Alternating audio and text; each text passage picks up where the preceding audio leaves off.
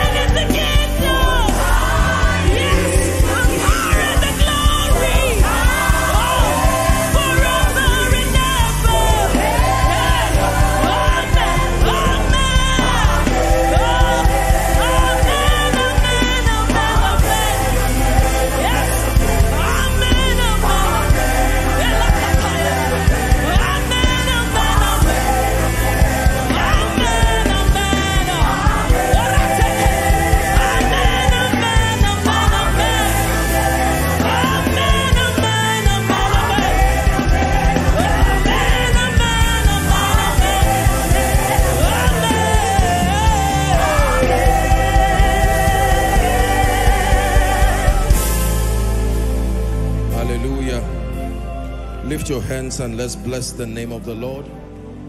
Shabakosa prandegebeleko sata praska.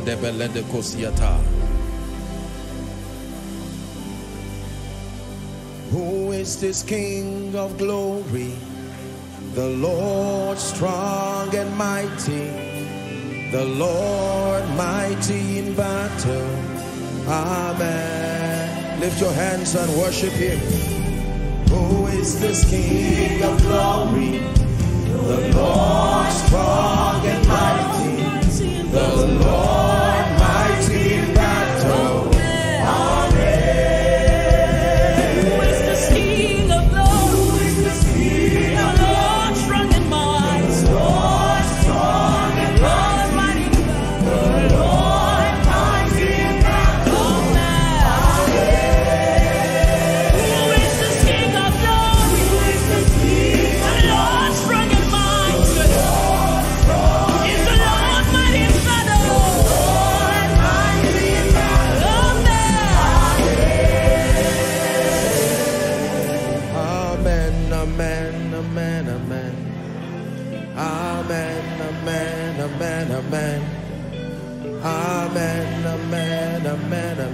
You're declaring over your life and over your destiny.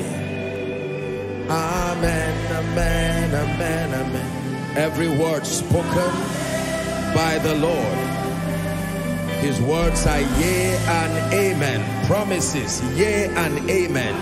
Someone declare as an act of faith. Amen, amen, amen, amen. Da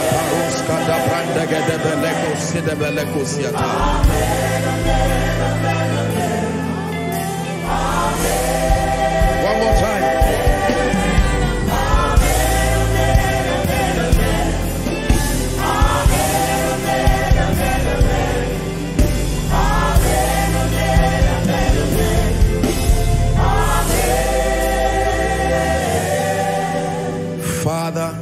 Give me an encounter tonight. Please lift your voice and pray. Cry from the depth of your heart.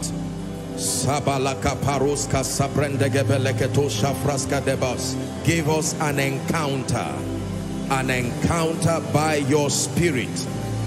Someone declare, change my life. Change my life. Let me go from strength to strength because I've appeared before the Lord even in Zion. Someone frasketebeletosia. My situation will never be the same. My spiritual experience will never be the same. Wisdom is coming unto me tonight. Understanding is coming unto me tonight. My heart is open, and large, ready to receive. Are you declaring? Bible says, let the redeemed of the Lord say so.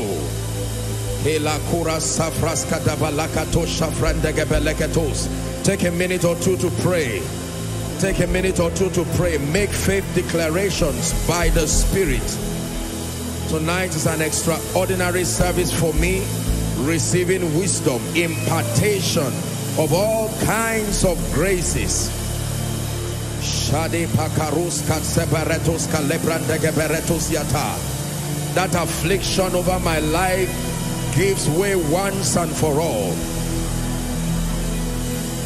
The Bible declares that now the Lord is that spirit and where the spirit of the Lord is there is liberty there is liberty there is liberty there is liberty where the spirit of the Lord is there is liberty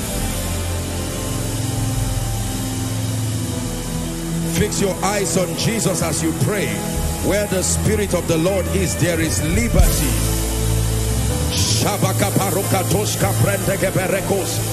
Skate parakate frakata parakata Shake away unbelief in the name of Jesus Christ. Shake away unbelief. Tonight is my night.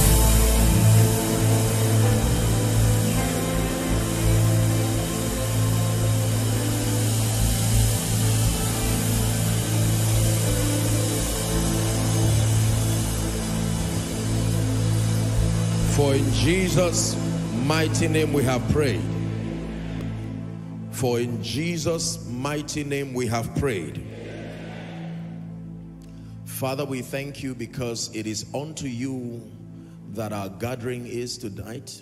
And we pray and thank you and trust you that our lives will never be the same. For your word declares that they go from strength to strength. As many as appear before the Lord, even in Zion, we have come, grant us wisdom. Let tonight be a night of impartations. Let tonight be a night of healings. Let tonight be a night of deliverances. And I'm praying in the name of Jesus that no burden here represented will remain at the end of this service. For in Jesus' mighty and matchless name we have prayed. Amen and amen. Say hello to someone by your left and right and please be seated. God bless you. Hallelujah. Praise the name of the Lord. Praise the name of the Lord.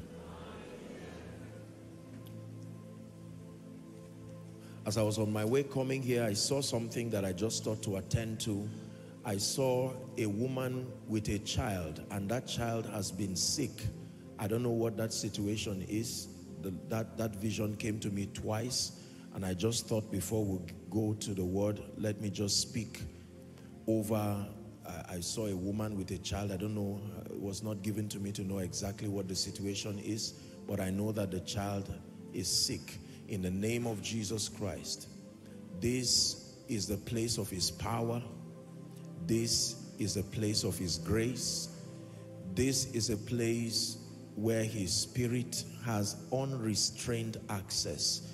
And for that woman, wherever you are, and your child, whether you're here on site or across the globe, wherever Zaria and any other of our expressions across the globe, I just want you to lay your hands on that child, whether it's a baby, whether it's an infant, doesn't matter. Just lay your hands, Father. You reveal to redeem.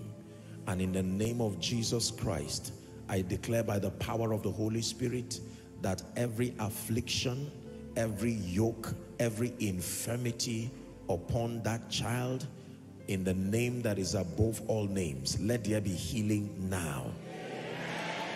Let there be perfection now. Let there be quickening now. And I use this child as a point of contact to speak already to anyone here. In the name of Jesus, you came here with any infirmity. Every service is a miracle service. In the name that is above all names, I'm praying right now. Lay your hands wherever it is that you're trusting God for a miracle whether it's your head, whether it's a blood condition, whilst you're seated, you can stand in for someone. Make sure you are believing. Whether you are outside, inside, wherever, following online, in the name of Jesus. Father, I stretch my hands even by the authority of your name, ministering to every sick body. In the name that is above all names, I declare that the spirit that is back of this infirmity is hereby cursed this moment. In the name of Jesus Christ. And I declare unto you, let there be healing now. I bring you the healing power of Jesus. I bring you the balm that is in Gilead. Be healed right now from the crown of your head even to the soles of your feet. And for someone, I prophesy to you that sickness is not unto death. In the name of Jesus, that sickness is not unto death. In the name of Jesus Christ. Thank you, Father. We receive healing in Jesus' mighty name. We have prayed. In the same vein, I want us to just whilst we're seated to lift our hands to heaven and thank the Lord for his manifold wonders even in our midst. Go ahead and tell him thank you. We lay to heart to be grateful for extraordinary miracles, extraordinary manifestations of your spirit. We lay to heart to say thank you. Is someone saying thank you? Thank you for my life. I want you to contemplate on the goodness of God in your life. For one moment, look at your former self and your now self, even being transformed, and tell him thank you. It is unto you. Thank you. By your wisdom, thank you. By your power, thank you. Thank him for this great vision. Thank him for all that he is doing in and through our lives across the globe. Is someone saying thank you? We lay to heart as a people to be grateful. Thank you, Jesus. Thank you, Jesus. Thank you, Jesus. When you are thoughtful, you will be grateful. Lord, thank you for your manifold blessings upon my life. Thank you.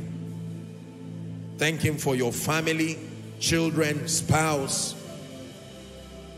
Thank him for the works of your hands. Thank him for preserving you. Shalika parusiata. Take this as part of the service. Let gratitude come from your heart unto the King of Kings, unto the lifter of men, unto the deliverer, unto the healer, unto the promoter, unto the one who empowers men, unto the one who opens doors, unto the one who averts evil upon men, unto the one who preserves men even in famine. Go ahead and pray. It says, I slept and I waked for the Lord sustained me. Father, we bless you, we bless you, we bless you. We lay it to heart to say thank you. Thank you for Koinonia Global. Thank you for all connected to this spiritual family across the globe. Thank you for your manifold works. All that men would praise the Lord for his goodness and for his wonderful works, even unto the children of men. Thank you. To Jesus be all the praise. Hallelujah. Praise the name of the Lord. Never become too familiar with the doings and the dealings of God in your life. Sometimes we take for granted the hand of God upon our lives. Hallelujah. The Bible says, let it not be that when you have built houses, you have had this and that, that you will say, my power and the might of my hand has gotten me this. It says, but thou shalt remember the Lord your God, because it is easy to forget. Hallelujah. Bless the Lord, O my soul, he says, and all that is within me, bless his name. It says, bless the Lord, O my soul, and forget not his benefits. Hallelujah. And so as a family of faith, we choose to say thank you to Jesus, the one who is responsible for any and everything that men celebrate in our lives. One more time, say thank you, Jesus. Amen. The believer in Christ is destined to be a sign and a wonder upon the earth.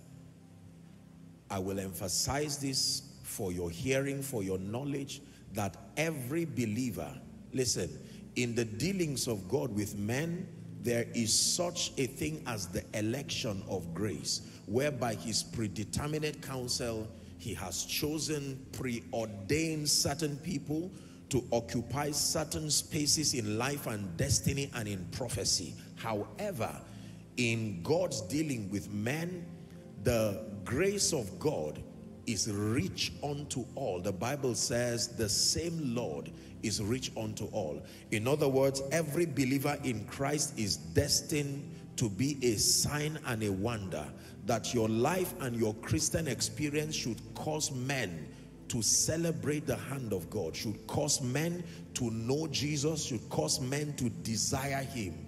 Like Paul calls us living epistles, that when men look at your life, I would always say that they, your life becomes a continuation of their Bible study, that they use your life and the excellency of the dealings of God in your life to learn God the more. Hallelujah.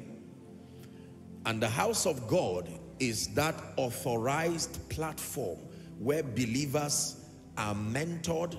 Please listen, believers are groomed to become matured, number one, in the knowledge of Jesus Christ and then in the knowledge of the kingdom. That means every time we gather for service, we must have it as the at the back of our minds as responsible believers that we have come for the purpose of growth, for the purpose of maturity, for the purpose of empowerment. And then all other expressions of the spirit that can happen when he's allowed to find expression in the midst of his people, the healings, the deliverances, the breakthroughs, but in order of priority, every time you come to the house of God, it is a time for learning, for growth, to access more superior dimensions of wisdom, to understand scripture, and to draw from scripture the life that is contained therein. And if you believe that will be your testimony tonight, shout a loud amen. Maybe I should add this also, that the value of the anointing, the value of the anointing in the life of the believer, the excellency, the value of the anointing in the life of the believer is truly revealed when that believer is transformed. Are we together? That means when a believer contends for power, for anointing, without transformation, the bankruptcy of transformation can downplay the extent or the power of the, the, the, the, the degree of impact that the anointing upon him should produce. The anointing coming upon a believer partners with his transformation for maximum result. Let me take it again. That the anointing of the Spirit that comes upon a believer works in partnership with your transformation in order to yield. That means it is possible that you can have a heavy anointing upon your life, be it a healing anointing, a prophetic grace, and it can yield 30 fold, it can yield 60 fold, it can even yield a hundred fold, pending on your degree of transformation.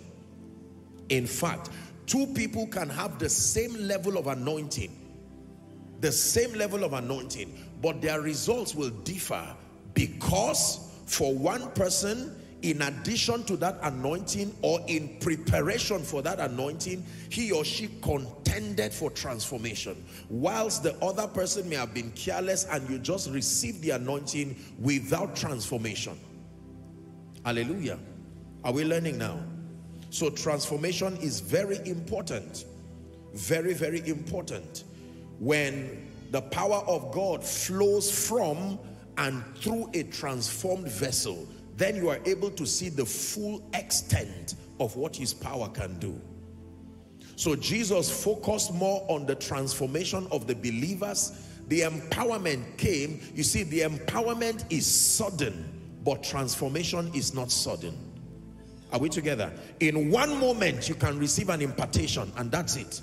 But transformation is a process because you have to partner with the word of God for your mindset and your orientation to now to transcend certain realms to certain higher realms. It says, come up hither and I will show you. You will not see it from that plane. Come up hither and I will show you the things that will happen thereafter. Hallelujah. Is someone learning? And when it has to do with the business of transformation, please listen. Nobody graduates from the school of growth and transformation. Nobody graduates from the school of growth and transformation. There are certain aspects of the kingdom life where you can call men masters. But when it has to do with transformation, there is always a more superior version of you calling you. Are we together now? It was, um, um, there were three categories of people in the Bible that Apostle John wrote to. He wrote to children, he wrote to young men, and he wrote to fathers. I write to you children, I write to you young men, I write to you fathers. So he acknowledged that within the larger scope of the body of Christ, there are these three categories of people. Children, Children are those who, it's not just talking of physical people, there is the biological expression also. Children as children as you know, young men as young men as you know, and then fathers or elders as elders using the index of age. But then spiritually speaking, there are children, infants, those who just got saved and are now beginning their journey to growth and maturity. Then there are young men those who are now they have explored the kingdom to an extent and they are enjoying the benefits and the blessings that have come. They have energy they have zeal and there are fathers. Those who have walked with god for a while they have a track record. He says i write to you. That means there is something children can learn. There is something young men can learn. There is still a message even for fathers. When it has to do with the business of transformation, it is everyone's business. Are we together? So there is no arrival mentality in church. There is no tell them in church. When he speaks, it is with one voice he's speaking, but the message is diverging to three categories of people. There is something a father will hear through this sermon that a child will not hear. Do you know you can listen to a sermon that was preached while you were there, but because you were occupying one of these three states, there are things you will not hear. Is that true? When you grow some more and listen to the same message, you will now hear what befits your level in the spirit. So it's possible that while everybody is shouting amen, there are people who even though they are crying, they really do not understand a bulk of what is being explained because of a certain spiritual state. The Bible calls them children. Then there are young men. Most times they don't take, the problem with young men is that they don't have the patience to be thorough. Young men have a lot of energy and at the instance of a new information they want to practicalize it. There is such an itch for performance. I write to you young men because you are strong, you have ability, you have energy. And then I write to you fathers because you have experience. A father can listen to a particular message and bring out volumes from that message, develop that message. A child can listen to that message and be hearing something else completely. But in any case, and by all means, make sure you hear what God has for you. In the name of Jesus Christ. Hallelujah. The quality of your Christian experience will depend on the kind and the degree of encounter that you have with God. We've been examining a series of teachings that are programming us to become victorious believers in Christ. And last week we looked at the mentality of a victor. And all of these teachings are a series line upon line, building upon one another to the intent that we become believers with understanding, with power and stature. Hallelujah.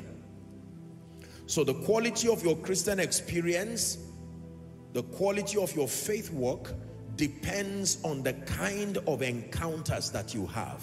Please listen very carefully. This is very important.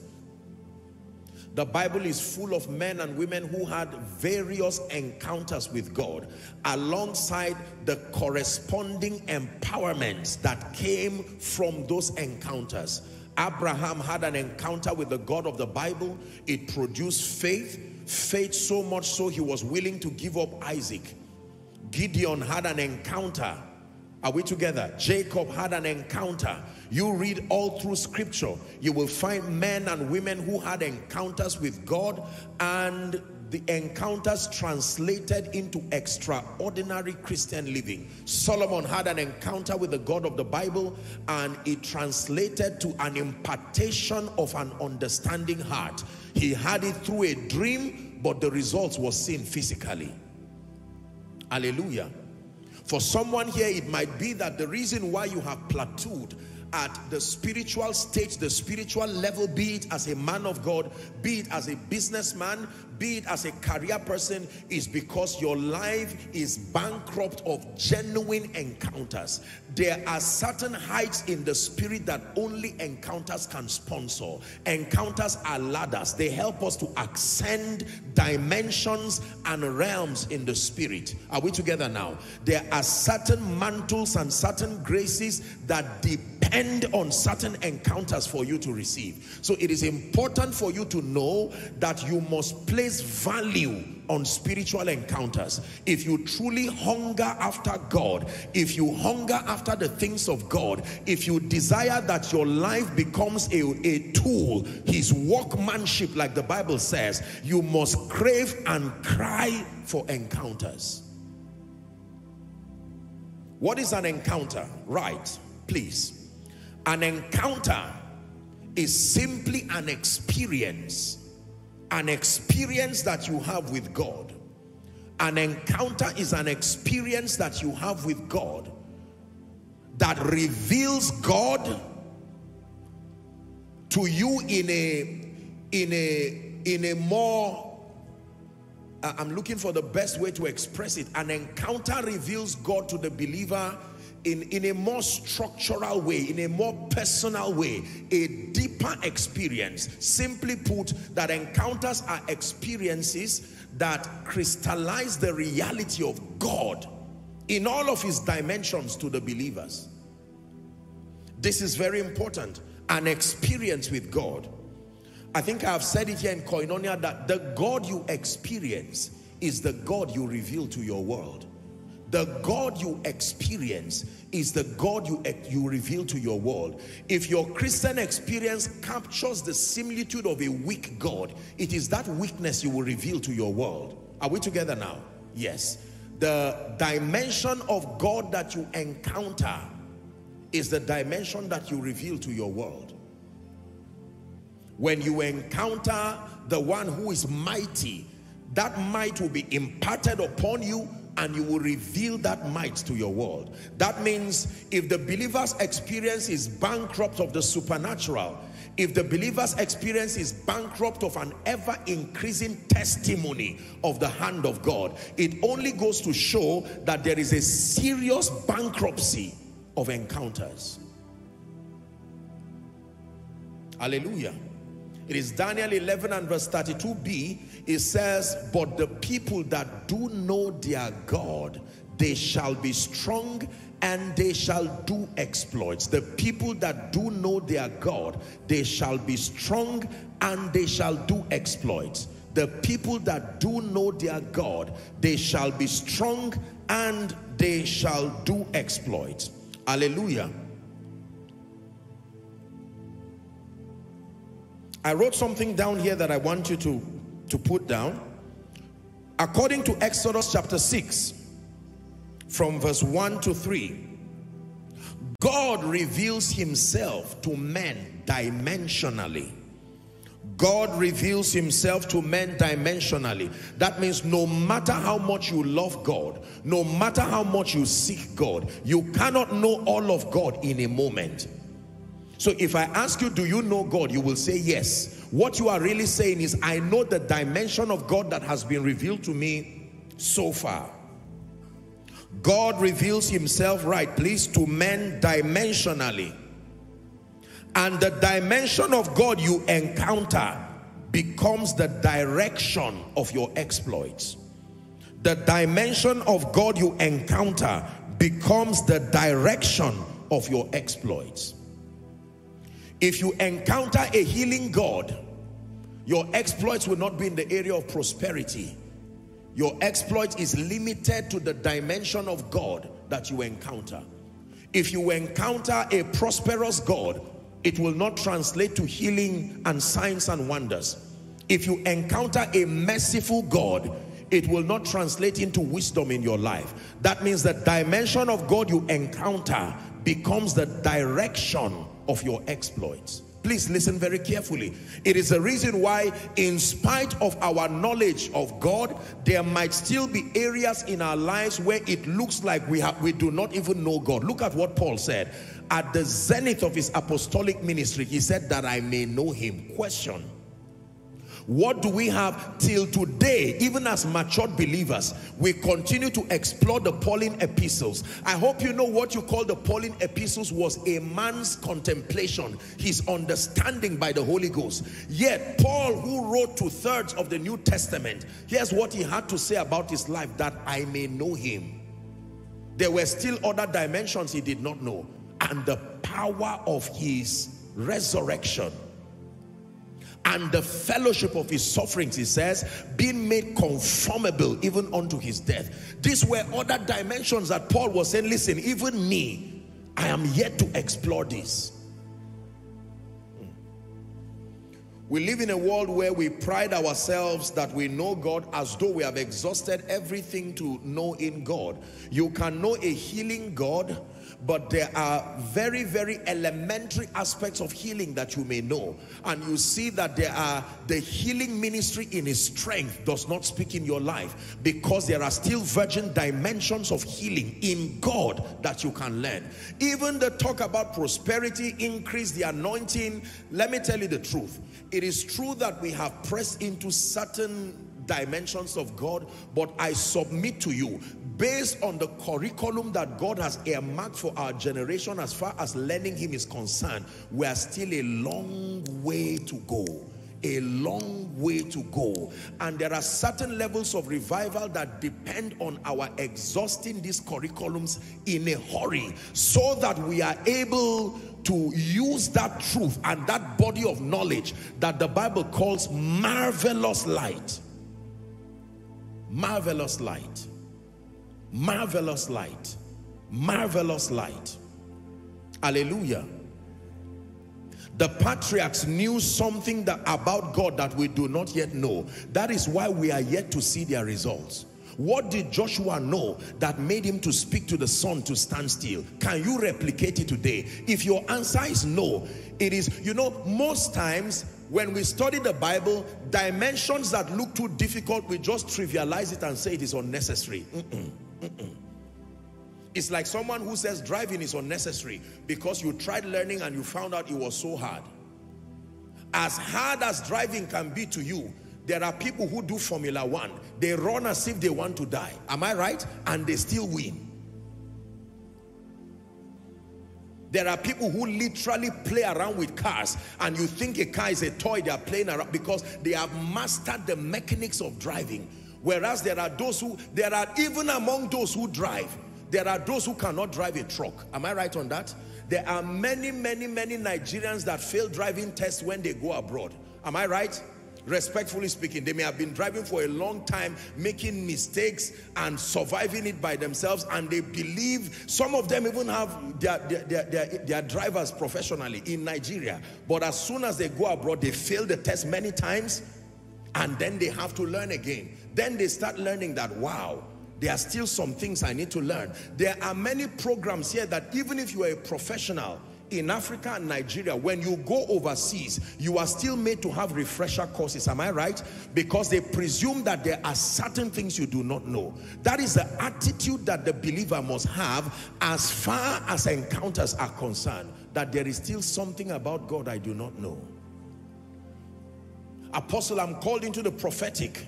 What makes you believe that you are a prophet. Well, I prophesied to somebody and it was correct. Is that all you know about the prophetic? Get back to the place of encounters. There is still a lot you need to know. Apostle, what do you know about the apostolic ministry? Well, I mean, I'm functioning in the apostolic ministry. With respect to what? What is the standard? What is the reference? What is the marking script? Tonight's teaching is to provoke and to challenge us to desire and press for encounters in addition to all the things that God has been teaching us, I want to teach you something about encounters tonight that will change your life and to put you in a position where your Christian experience begins to produce extraordinary results. Because hear me, without encounters, your life will become and remain ordinary. It takes encounters, genuine encounters with God to rise to access power with men, power with God. Are you ready for tonight's teaching?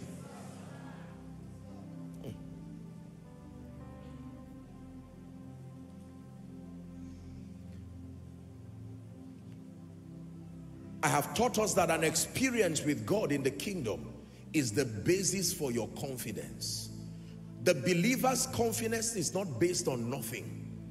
The believer's confidence, please write, in the kingdom is based on your encounter with God. An experience with God is the basis for your confidence in the future, in, in the kingdom. Your life and your future will depend on the confidence that is derived from your encounters. Write that down, please. Your life and even your future will depend on the confidence that comes from your encounters.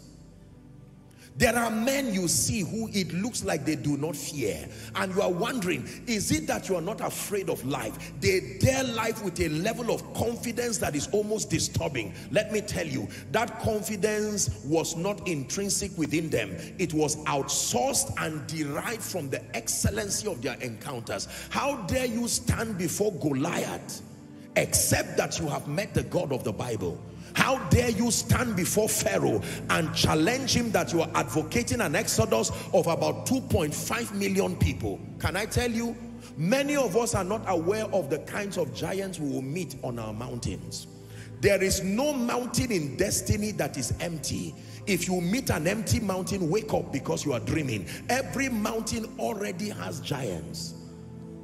Did you hear what I said? There is no mountain that has children. Every mountain has giants. They sent the 12 spies and they went and returned. They said, truly, we saw everything. We took of the fruits. The land is flowing with milk and honey. But we met strange people there. The Anakims. These guys were giants. And he said, we were like them. We were like grasshoppers. Only two men in that generation entered. Caleb and Joshua. You need an experience with God. Man of God, you want to do ministry, you do not know the kinds of challenges that are standing in front of you, waiting, programmed by the enemy, and sincerely just the reality of life. You need an encounter with God to embolden you, to give you the audacity it takes to do the things that you have to do. This is true for ministry. This is true for businesses. Settle it once and for all. Ladies and gentlemen, when God gives you a promised land, hear me, it is not without giants. There are giants on every man's promised land. The art of dispossessing those giants is predicated upon the confidence that your encounters produce. There are people who are bold like lions. I'm not talking about empty bold face that, that ends people in shame and misery and embarrassment. I'm talking about, it says the righteous are as bold as a lion. There is something about God that when you see, when you hear, when you know, nothing in life moves you again. Are we together? Now, according to scripture and for our teaching tonight, I want to teach you two levels of encounters. Please write.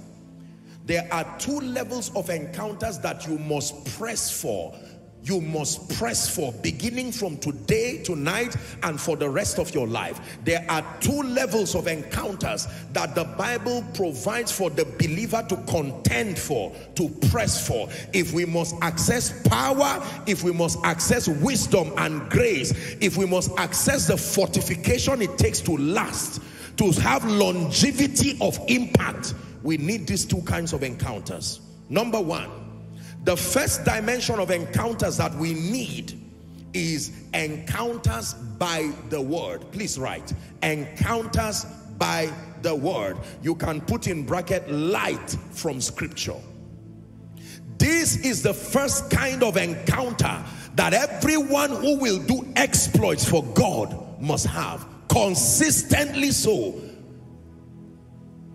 The encounter that comes by the word is not a one-off experience. I will tell you the difference between the two encounters after I explain them to you. This is the chiefest of all encounters that believers must desire. This kind of encounter can be a daily encounter pending on your press and your passion. Encounters by the word. Light from scripture. First Samuel chapter 3 and verse 21. First Samuel chapter 3 and verse 21. And the Lord appeared again in Shiloh. For the Lord revealed himself to Samuel in Shiloh by the word of the Lord. The Lord revealed himself, revealed himself, revealed himself, but he used the word to reveal himself. Do not forget, the object of the revelation was the Lord, but he used the medium of the word to reveal himself. God can reveal himself through the word. And himself means his wisdom. Himself means his power. Himself means his favor. Are we together? Himself means your prophetic blueprint in him. Everything that is contained in God can be revealed to the believer via an encounter by the word. Light from scripture. I hope you know that scripture on its own does not give you revelation. Do you believe that? You can open the Bible, ladies and gentlemen, and read it like a Christian book or like some novel and not get anything from it until light. There is light that is hidden in the verses of scripture. There is light that is hidden in the parables of scripture. There is light that is hidden in the prophecies of scripture. Until that light leaps out of scripture, you have not had an encounter. What you call Bible study is your exploring scripture until an encounter is established. Jesus spoke and he said a lot of coded statements. And the people who sat at his crusades, some of them left angry. It was too hard for them. Many times you see the disciples who come and say, please explain this thing to us. Listen, ladies and gentlemen, the word of God was so designed or scripture was so designed that hidden in these stories you read is a mystery. Some of these mysteries are about you that you cannot see. Is it not in your Bible? When, when Isaiah said, the spirit of the Lord is upon me. He himself did not understand the extent of what he was talking about. He just wrote, holy men wrote as they were inspired of the Holy Ghost. Are you learning now? When Jesus came, the Bible says in Luke chapter 4, he found a place. You don't find till you search. He found a place. That means Jesus at age 12, he was telling the scribes, what do you know about the Messiah who should come? He was finding a place. Jesus himself needed an encounter with scripture to find the place where it was written. He opened the book and found. The Bible did not say he opened the book and went there. He found by searching. The place where it was written concerning him. Leave verse 17. That means there is a place in this Bible where it was written concerning you. It's not your name that was written there, but the code of your destiny is hiding there. Listen, please believe what I'm telling you. A day will come, you will open the Bible and you will know that what was written, nobody has fulfilled it yet. I know you will not believe it because you are not in the Bible days. But it is not everything written here that has been fulfilled. There are things the prophets wrote that is about you, about your destiny. You will not find Nigeria as Nigeria here. You will not find Koinonia as Koinonia here, but it is here. That is the mysterious thing about the scripture. Encounters open your portion to you, like so that you will see. Listen, Hagar was crying with her son, having been banished by, by uh, what's her name now? Abraham's wife, Sarah. The Bible says she was in the desert. There was water in the desert, an oasis there, but she could not see. Until she cried unto the Lord, and the Bible says the Lord heard the voice of the young lad. And when he spoke to her and told her to go back and submit to her mistress, the Bible says her eyes were open and she saw an oasis. You do not know the treasures that are hidden here. Let me tell you, when the day that light from scripture comes to you, huh, you can you can have out of a sentence, only two words will come out. And that's when you will know that it, it is the entire verse is for you, but two words will come out that are not even connected to the verse. Listen, let me teach you something tonight. There is the doctrinal composition of scripture and there is the prophetic composition of scripture. This is where theologians miss it, respectfully speaking. Are we together? The Bible from, from a historic standpoint is a book of archaeology, a book of literature, a book of history. Are we together? A documentation of events past, like many other books. Only that this is religious and spiritual in context. But then to the believer in Christ, there is the doctrinal composition of scripture. That means contained within scripture is a methodical arrangement of doctrine. Comes from the Latin word doctrina, a body of truth that empowers a disciple to look like his master. Do you understand that now? But there is the prophetic composition of scripture.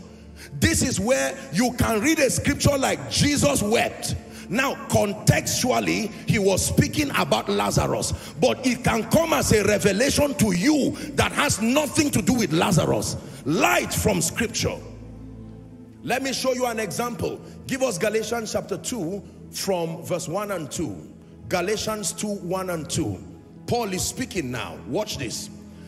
Then 14 years after I went up again to Jerusalem with Barnabas, and took Titus with me also. Verse 2. It says, I went up by revelation and communicated to them that gospel which I preach among the Gentiles, but privately to them which are of reputation. Now, hold on. From a doctrinal standpoint, this is the apostle giving his journey. Are we together? But I want you to read the first six words of verse 2. Ready? One, two, read. One more time. One more time. You can be in a place of Bible study and only those six words come out. I went up by revelation. That means men rise. Be, it takes beyond desire. We go up. We rise dimensions in the spirit. The Holy Ghost will connect it to you with the scripture that says, come up hither and I will show you. And you will see a meaning from that scripture that only you will understand. It is not a doctrine, but it is a ladder for you to climb and excel. On the strength of that light, a dimension of exploit is open up to you. And when you tell people the scriptural basis, they will read it and sometimes be angry. They will say you are lying. I've read what you read, but they did not see what you have seen. Light from scripture. Listen, I know what I'm saying, oh. There are no masters, but there are people who have been engraced in areas. When it has to do with encounters, believe me, I know what I'm saying. Hmm. So you will see someone teaching and he will bring a scripture that does not make sense. But wait to see the result that comes out of that revelation. Just because you have knowledge does not mean you have light. No, light is revelation that comes from knowledge. Ephesians 1, let me show you. Are we Bible students? Pray in the spirit while we turn there. Ephesians 1 from verse 17.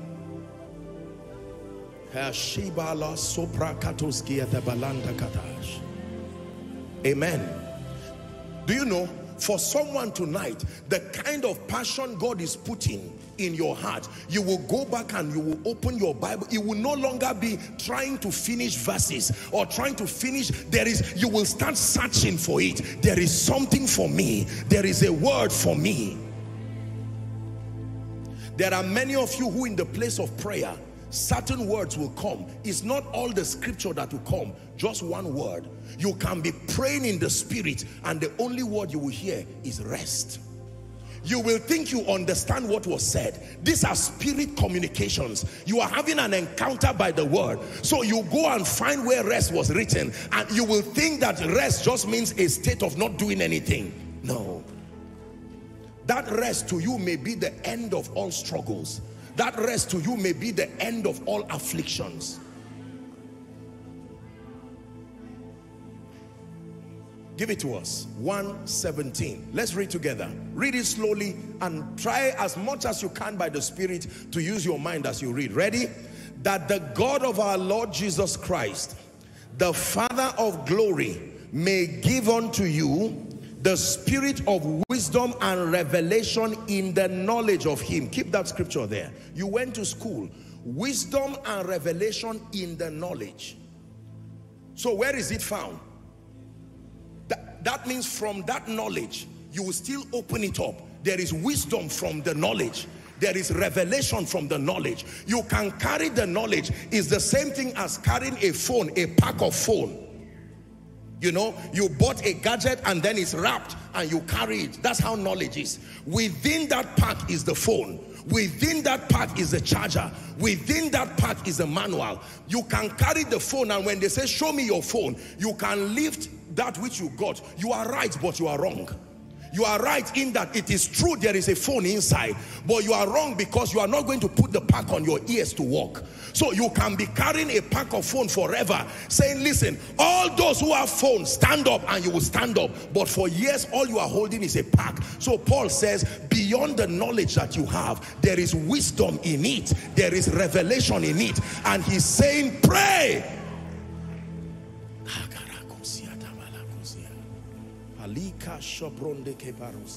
Pray.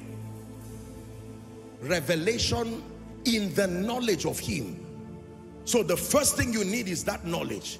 But when it comes, you don't stop there. Where is the wisdom? For instance, You will read a scripture and a story. The knowledge is that story. But where is the wisdom?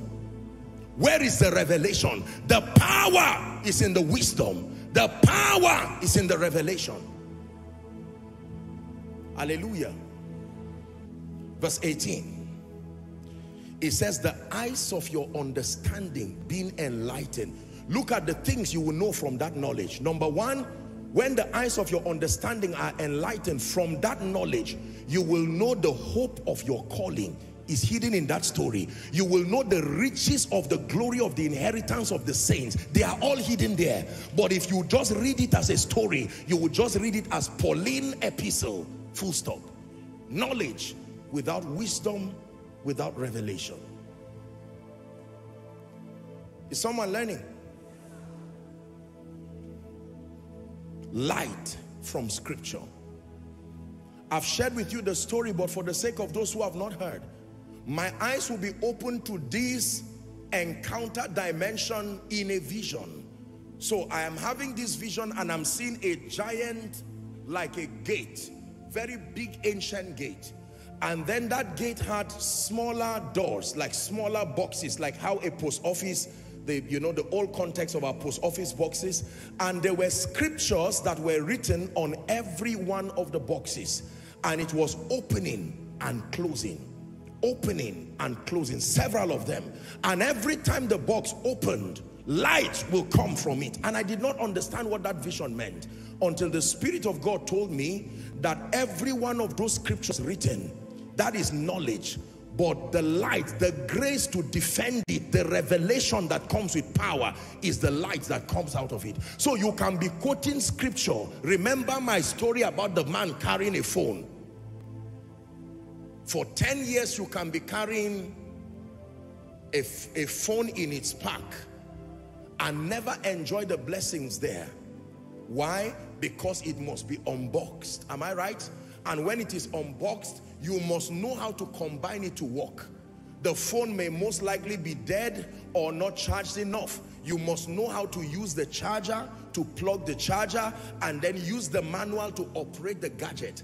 You can be holding a phone that is of a lesser quality uh, or someone can be holding a phone that is of a lesser quality than yours but that other person can navigate and manipulate that phone in a way that you will stand you almost want to throw your phone and it is higher in quality. The difference is that from that pack they have opened and they have learned what to use inside. The greatest healing evangelists in the world and the least all use the same scripture. The greatest healing evangelists and the least, all believe that is the same Holy Spirit working. So what is the difference? What is the difference between, say, for instance, a great healing evangelist crusade, Reinhard Bonnke? These were men who read the same scripture. There is hardly any scripture shared by those men that it was your first time seeing. And some of us, for instance, can be masters in the area of revelation and you stand before these men and they will read a simple scripture. You will help them finish the scripture, yet you cannot command the result that they got from the scripture. The difference is an encounter. Light came from it to them. Ezekiel chapter 2 and verse 1 and 2. Let's read together. Please give it to us. And he said unto me, Son of man, stand upon thy feet and I will speak unto you. Let's read verse 2 together. Ready? One, to read. And the Spirit entered into me when he spake unto me and set me upon my feet. And I heard him that spake unto me. The Spirit entered when he spake. Did the Bible not say the entrance of thy word? Not the reading of it, the entrance. So the word can be personified. It can enter a man the entrance of your word giveth light. The reading of it prepares you to receive light. It does not give light. No. Mm -mm.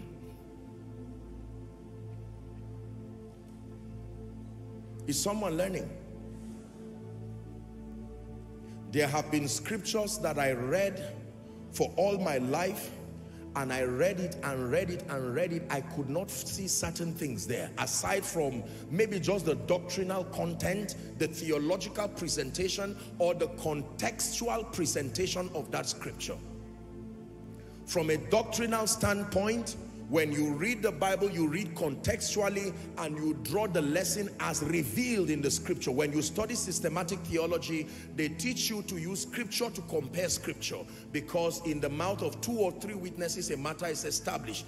Are we together now? You allow the Bible to interpret itself, but when you get to the prophetic dimension, it will be unwise to believe that all that is contained in scripture is just the doctrinal composition. The Bible is a spiritual book as much as it is a historic material, as much as it's a theological manual. Am I together? Am I, are we together? The prophetic dimension of scripture cannot be gotten. Your transformation and having a theological basis gives you an edge. Please listen carefully. The theological basis contextual understanding of scripture from a doctrinal standpoint. It prepares your mind to even be able to derive the prophetic meaning. But let me tell you the truth. There is scripture speaking to believers but there is light from scripture speaking to you that will not apply to any other person. Encounters. Is someone learning? So for instance God's servant Bishop David Oyedepo would tell you that he was studying his, his scripture and in the Pauline epistles he says that um, he that cometh from above or the epistles generally he that cometh from above is above all. You've read that scripture but it came as light to him and he said it is far above the gospel really. Far above mentality you would hear him say and he's been able to prove it with his life. Now, you can copy it and say far above mentality, but to you, it is just somebody's testimony. It has become the same thing as what you are reading here. So you must stay until light comes for you. Are we together? You would hear him say, for instance, that he studied on, on, on you know, and found the keys you know, after reading the books of the Copelands on prosperity, and he found the key and spin and say, yeah, I can never be poor. You turn around like that and you find out that absolutely nothing happens because you are just reading a man's story until you get to the scripture and light opens. The scripture God will show you will be far. It may not even be a finance scripture at all. For instance, for you, the key to your prosperity can come in John 3.16. 16. That is a classic salvation scripture. But God can turn it around and bring forth light. For God so loved the world that he gave his only begotten son that whosoever believes in him should not perish but have everlasting life. There are so many things you can bring out there. Love, the world, giving, believing, life, all of them can be put and rearranged again the way that only your eyes can see and from that scripture a conglomerate can come up. And when people ask you and say what empowered your result you will tell them an encounter with John 3:16 and the evangelist will say I was preaching before you were born. I have exhausted that scripture. It is called light from scripture. Say light. Please shout it. Say light. Light from scripture. Light from scripture. Light from scripture light from scripture. Do you know the holy spirit is so the word of god is so is so is so rich full of light that do you know for somebody the secret to your longevity can just come by reading genealogies. Not even i shall not die. The holy ghost can just take you to begin to read. Adam i mean seth the son of adam the son of god. And that's it and to everybody that is just genealogy that was documented. But for you light will come from it. Are we together? Yes. For someone God can just use the books of the Bible to teach you influence. Why were there two women whose names were captured as books of the Bible? Mary was not there. The mother of Jesus. Sarah was not there. The matriarch of the covenant. And yet there were two ordinary women that can be a revelation for you that no matter your lowly estate you can rise to a point where you edge yourself. Are you seeing light from scripture? Someone can just read the book of Esther and the book of Ruth. Every one of these two women the, number one they started from their lowly estate. For Ruth it was even a complicated issue. Her marriage her husband died children died. You would think there was such a generational curse on her. And yet she, she, she accessed light until the Bible is now named after her. So you can rise up from that light and say in the name of Jesus, I will edge my relevance for the kingdom in the sands of time. And all of a sudden, from that scripture, a foundation will come up. From that scripture, a prophetic prayer intercessory ministry will come up. From that standpoint, a healing ministry will come up. And when people ask you, you will say, I don't know why my father named me Esther. But one day I was reading the book of Esther and I stopped seeing the queen. I saw myself. Please help them. The assignment of revelation is to change the historic scenery and put you there all of a sudden you will see that where the disciples were, they suddenly vanish in your mind and you are the one there walking with Jesus and the Lord walking with them. You are no longer looking at Galilee. You are no longer looking at Nazareth. You are looking at Abuja and Nigeria and America. The Lord walking with them. Now, to someone who is not you, it does not make sense, but light has come to you. Do you believe what I'm teaching you? This is how people use scripture to change their world. Just quoting and reciting will leave you and end you in disappointment. Believe me. It is now from a the, the way that you access light from scripture is to start by being a student of scripture. Are we together? Even if you do not understand doctrine, start by studying it, even if it's just as a historic material. That initiation, he said, draw unto me and I will draw unto you. Take the step like the prodigal son and you have initiated the process that brings light from scripture. There are many scriptures. You check my Bible and there are all kinds of blue barrel this one, start this one. I will, you will see me with arrows as if I'm trying to build a house, connect it to one scripture and write one small scripture, verse 5 and I star it so that I don't forget. These are all products of scriptural connections. I shared with you my encounter in a Reinhard Bonnke crusade. We're getting to the second dimension. But that while that encounter was happening, I was caught up in the spirit, seeing a bird, the Holy Spirit now, just soaring. Two scriptures just came to me immediately. Genesis chapter 1, 1 and 2 in the beginning God created the heavens and the earth. So there is creation. It says and the earth was without form it was void and darkness was upon the face of the deep. Here was the scripture for me. And the spirit of God moved moved moved moved moved. Not the spirit of God was around. The spirit of God moved allowed access upon the face of the water. That means every time there is trouble, before you speak, verify that the Holy Ghost is there first. Speaking without God had to patiently wait for the Holy Ghost to move before he spoke. And it came by revelation that the union of the movement of the spirit and the spoken word is what creates the miraculous. Today this that you see is a product of that revelation so when I say in the name of Jesus, let doors be open and you'll see testimonies with all humility. It is not just because a man is powerful. There is a, an intelligent encounter construct in my spirit that sponsors that speaking.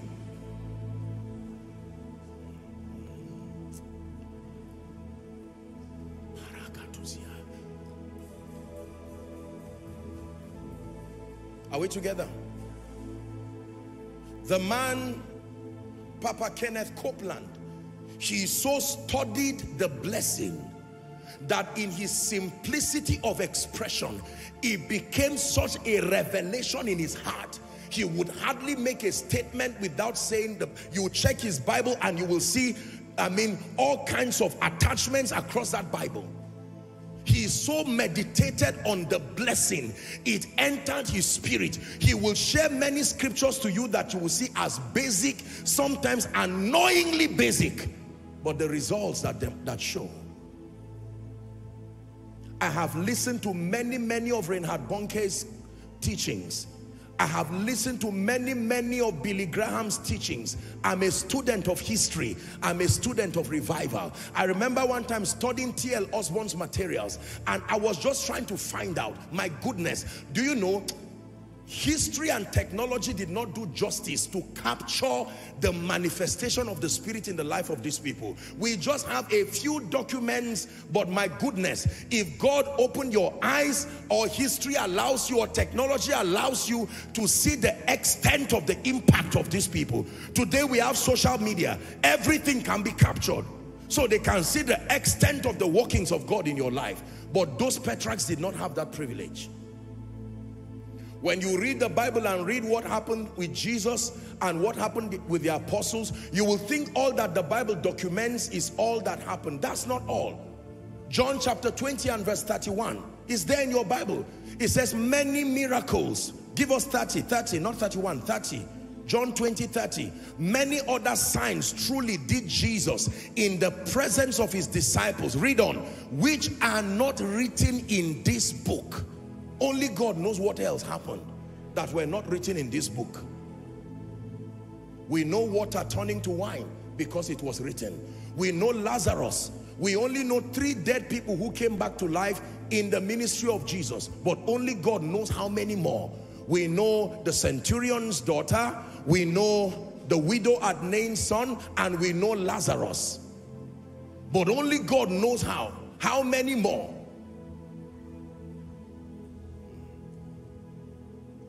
Encounter by the word.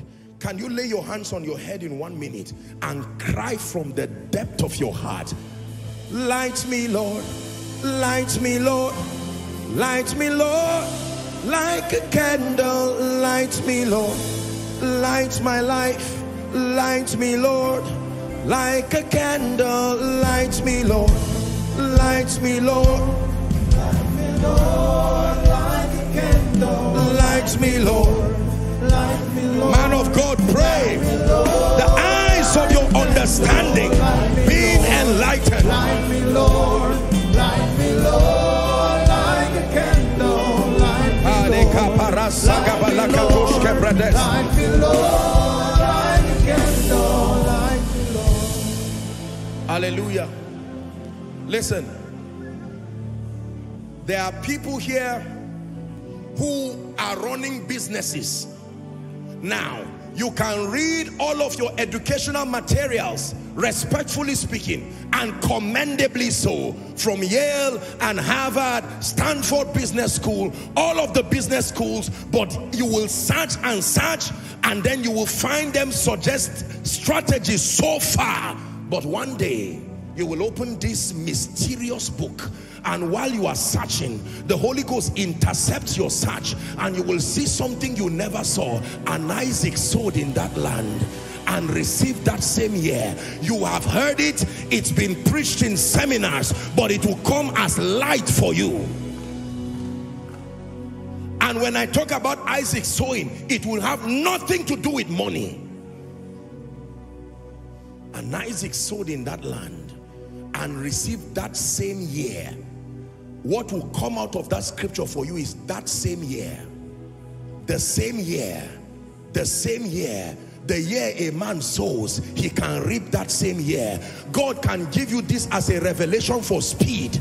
That can come for you as a revelation for speed that there is no delay in your life. The year you sow is the year you reap. The year you sow is the year you reap the year you sow is the year you reap. That can turn your life and turn your organization forever. Can I tell you the truth? Please as you are listening to me let there be a cry in your heart. Baptize me with the spirit of revelation. Baptize me with the spirit of revelation.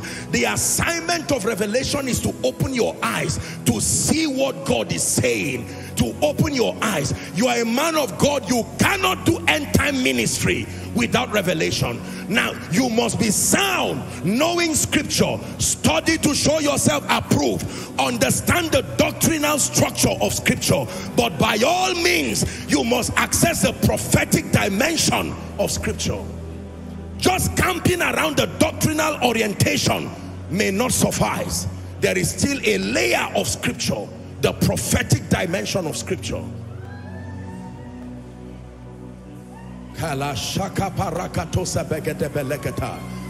Ah, let someone receive a baptism, the baptism of the spirit of revelation.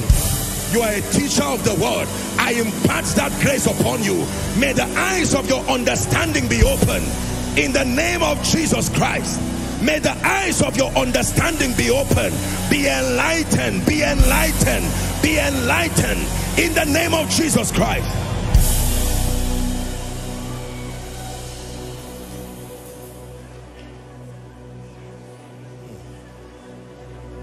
I tell you, fire is falling on someone. You are receiving the baptism of the spirit of revelation. The eyes that see beyond the letters. The eyes that see beyond the letters. The eyes that see beyond the verses. The eyes that see beyond the verses. Receive it. I impart it upon you. In the name of Jesus Christ.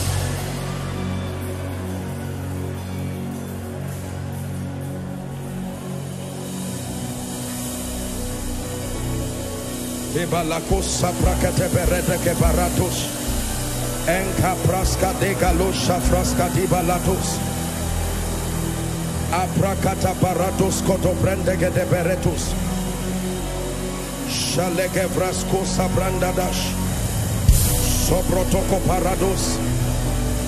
Pray in one minute. Shele paruska di branda ke belekos yata.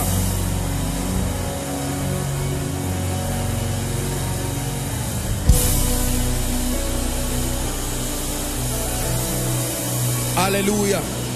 In the name of Jesus. In the name of Jesus, please sit down. Fire is falling in this place tonight. Many of you, you have come to a realm in the spirit where God is pulling you, pulling you and telling you enough of this nominal Christianity. Watch this. Let me show you something. Let me show you something. Give us John chapter 5. 38 or 39. Thank you, Jesus. The Lord just put this in my spirit. Now, watch this. It says, and ye have not his word abiding in you, for whom ye had sent, him ye receive not. Watch this now, 39. It says, search the scripture, for in them ye think you have eternal life. Now watch this. No matter what revelation you bring out of scripture, I need to balance this. No matter what revelation you bring out of scripture, here is the litmus test. It says, they are they which testify of me.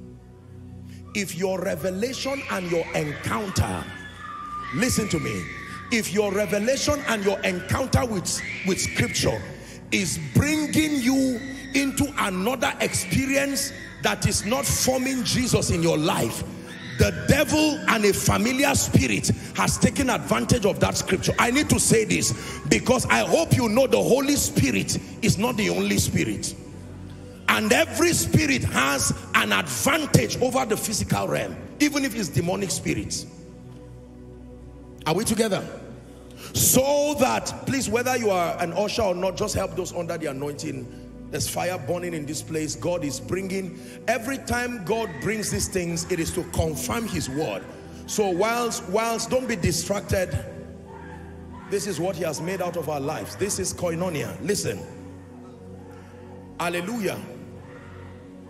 The scriptures are they that testify of me because there are many people who in their passion praying and fasting they began to study scripture and familiar spirits came and started manipulating the pages of scripture, opening them to dimensions and using scripture to teach them witchcraft, using scripture to teach them necromancy, using scripture to teach them interactions with strange spirits that are not of God. They have come up with several practices respectfully speaking, even begun ministry with several practices. Just because there is a scripture for it in the Bible does not mean it is testifying of Jesus. The litmus test is not just the scripture compliancy of what you are saying, that at the end of your revelation, we must see Jesus revealed in all his dimensions. In Koinonia, we say Jesus revealed, Jesus glorified. That means if you claim you have had a healing scripture by revelation, now we have no right, we were not there when God was opening the prophetic dimension. This is why the, the, the study of scripture, first layer, a historic study. Second layer, a doctrinal study. Third layer, a prophetic study. If you just jump to the prophetic, whereas you are not a student of scripture, you will most likely encounter familiar spirits. The accuracy of that prophet, that prophetic navigation is balanced by your doctrinal understanding. Is someone learning now? So you understand the entire frame of the doctrine of scripture, it is going to be difficult for any spirit to manipulate and give it a prophetic meaning that is not of Christ because doctrine will make you reject that revelation. Are we together? Acts chapter 2 and verse 42 and they continued steadfastly in the apostles doctrine. Doctrine. Doctrine most believers and respectfully speaking if you are called into the apostolic and prophetic ministry, can I tell you, stop chasing signs and wonders and go and settle to become a student of doctrine. Once you do not understand scripture from a contextual perspective, you have to be vast because you are going to be facing influences. It is based on your doctrinal balance that discernment works. Discernment is directly derived from the health of your doctrinal understanding. If you do not understand doctrine, there is no, even if you understand scripture and you do not understand doctrine, you will be misled. Because the Bible is a prophetic book. You can make it speak any language you want. I have taught you here in the Bible, Satan spoke. In the Bible, men spoke from their backsliding state. In the Bible, there were men who spoke before and after their encounters. And it's not the same thing they said. In the Bible, God spoke. In the Bible, demons disguise themselves as angels of light. So just because you found it in the Bible does not mean it is of God. Listen to me. Every scripture in the Bible is only called the word of God if it reveals Christ. Listen and learn. Every scripture in the Bible only becomes the word of God when it passes the litmus test of the revelation of Christ. Christ as wisdom, Christ as power, Christ as favor. There are many people who are sound in scripture, but their practices are antichrist. The reason is because they focus on the, the prophetic dimension of scripture and ignore doctrine. And that from a child. Thou hast known the holy scripture which is able to make you wise unto salvation. Am i right on that? Yeah. We must become students of doctrine where truths of the scripture are methodically arranged. For instance when you want to learn doctrine according to hebrews chapter 6 you will see that the believer's journey watch this the believer's journey is made up of six foundational doctrines that if you do not know those doctrines to now begin to explore deeper things in the kingdom will only leave you in confusion. The bible arranges six doctrinal foundations that are pillars for the believer. Are we together? The foundation of repentance from dead works faith towards god verse 2 the doctrine of baptisms, laying on of hands, resurrection of the dead, eternal judgment. These are doctrinal pillars. Now look up please. The gospel, the believer's journey as far as exploring God, you know that the Old Testament came in types and shadows. It was adumbrations, various adumbrations and revelations of Jesus Christ. And when Jesus now showed up as captured in the four synoptic accounts, Matthew, Mark, Luke, and John, they were all eyewitness accounts according various perspectives. Matthew, for instance, there was a way, an approach that he gave the revelation of Jesus. Are we together? Mark, you notice that Mark focused on the acts of Jesus. There was no, there, there were not too much historic documentation. Mark chapter 1 goes straight into, you will not even know Jesus was born if you depend on Mark alone. It just goes straight into the manifestations. Are we together? This is the beginning of the gospel of Jesus. Does not talk about his life. Just started. And then Luke was the one who took out time to give us a detailed historic view. When you study the account of Luke, it archives the humanity of Jesus meticulously so. And then John talks about his divinity. It starts immediately, John 1 1. In the beginning was the Word, and the Word was with God. You don't find that kind of account in Matthew. You don't find it in Mark. It was John that spoke about the ministry of the Holy Spirit the most. John was the, the synoptic account that captured the ministry of the Holy Spirit from chapter 15, chapter 16. Are we together now? Yes. So when you study the Gospels, they give you the foundation, the birth, the earthwork of Jesus, down to his death, his burial, his resurrection. But the Gospel will never give you the revelation of what the substitutionary sacrifice of Jesus meant. None of the disciples understood it. It tells you the story when you want to understand the revelation of Jesus, it's not the gospel you study. You study the epistles, not even the book of Acts. Mm -mm.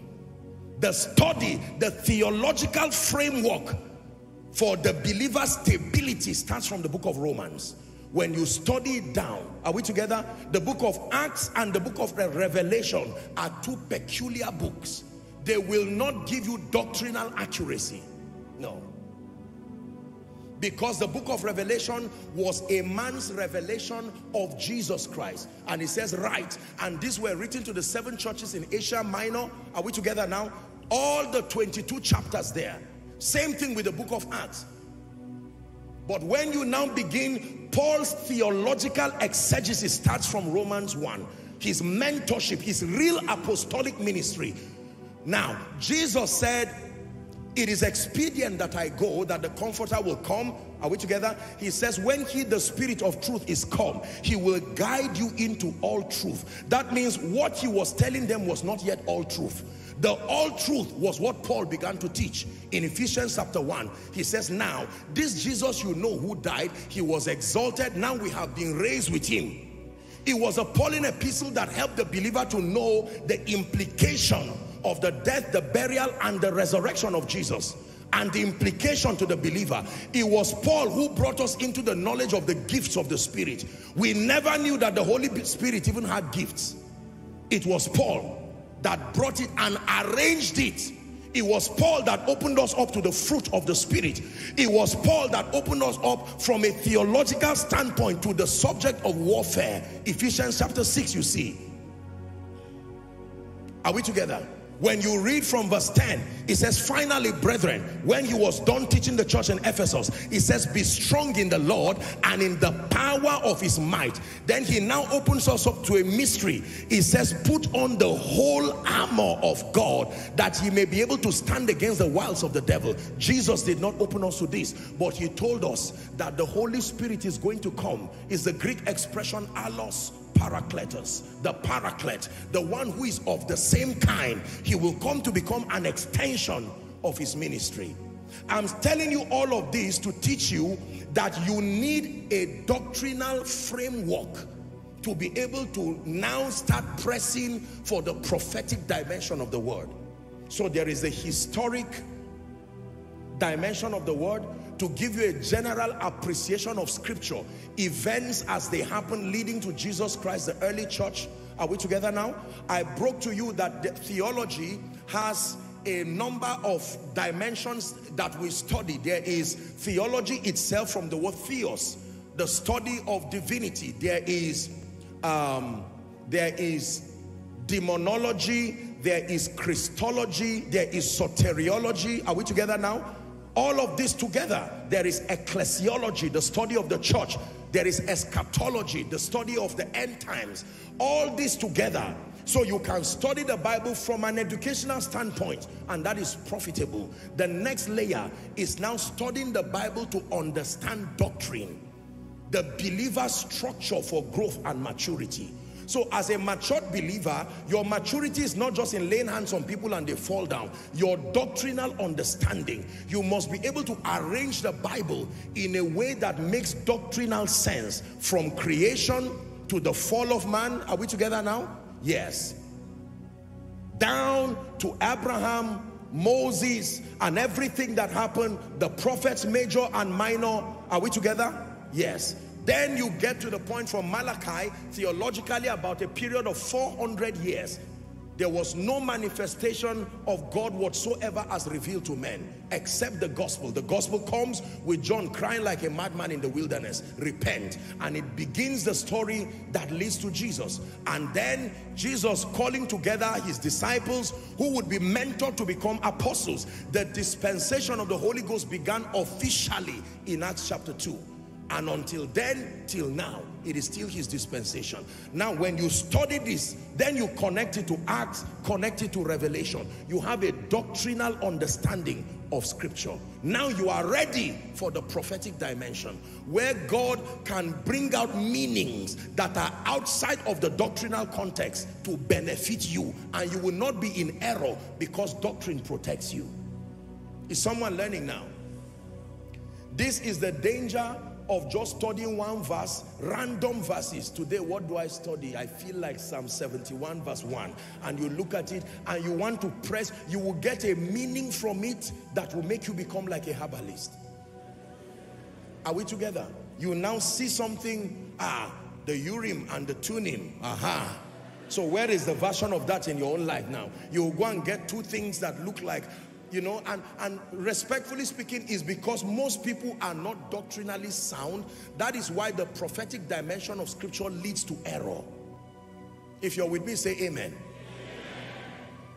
Now this is not a call for you to be pointing fingers at people and criticizing people. Whenever you see people manifest extra biblical practices you owe them your intercession to pray for them.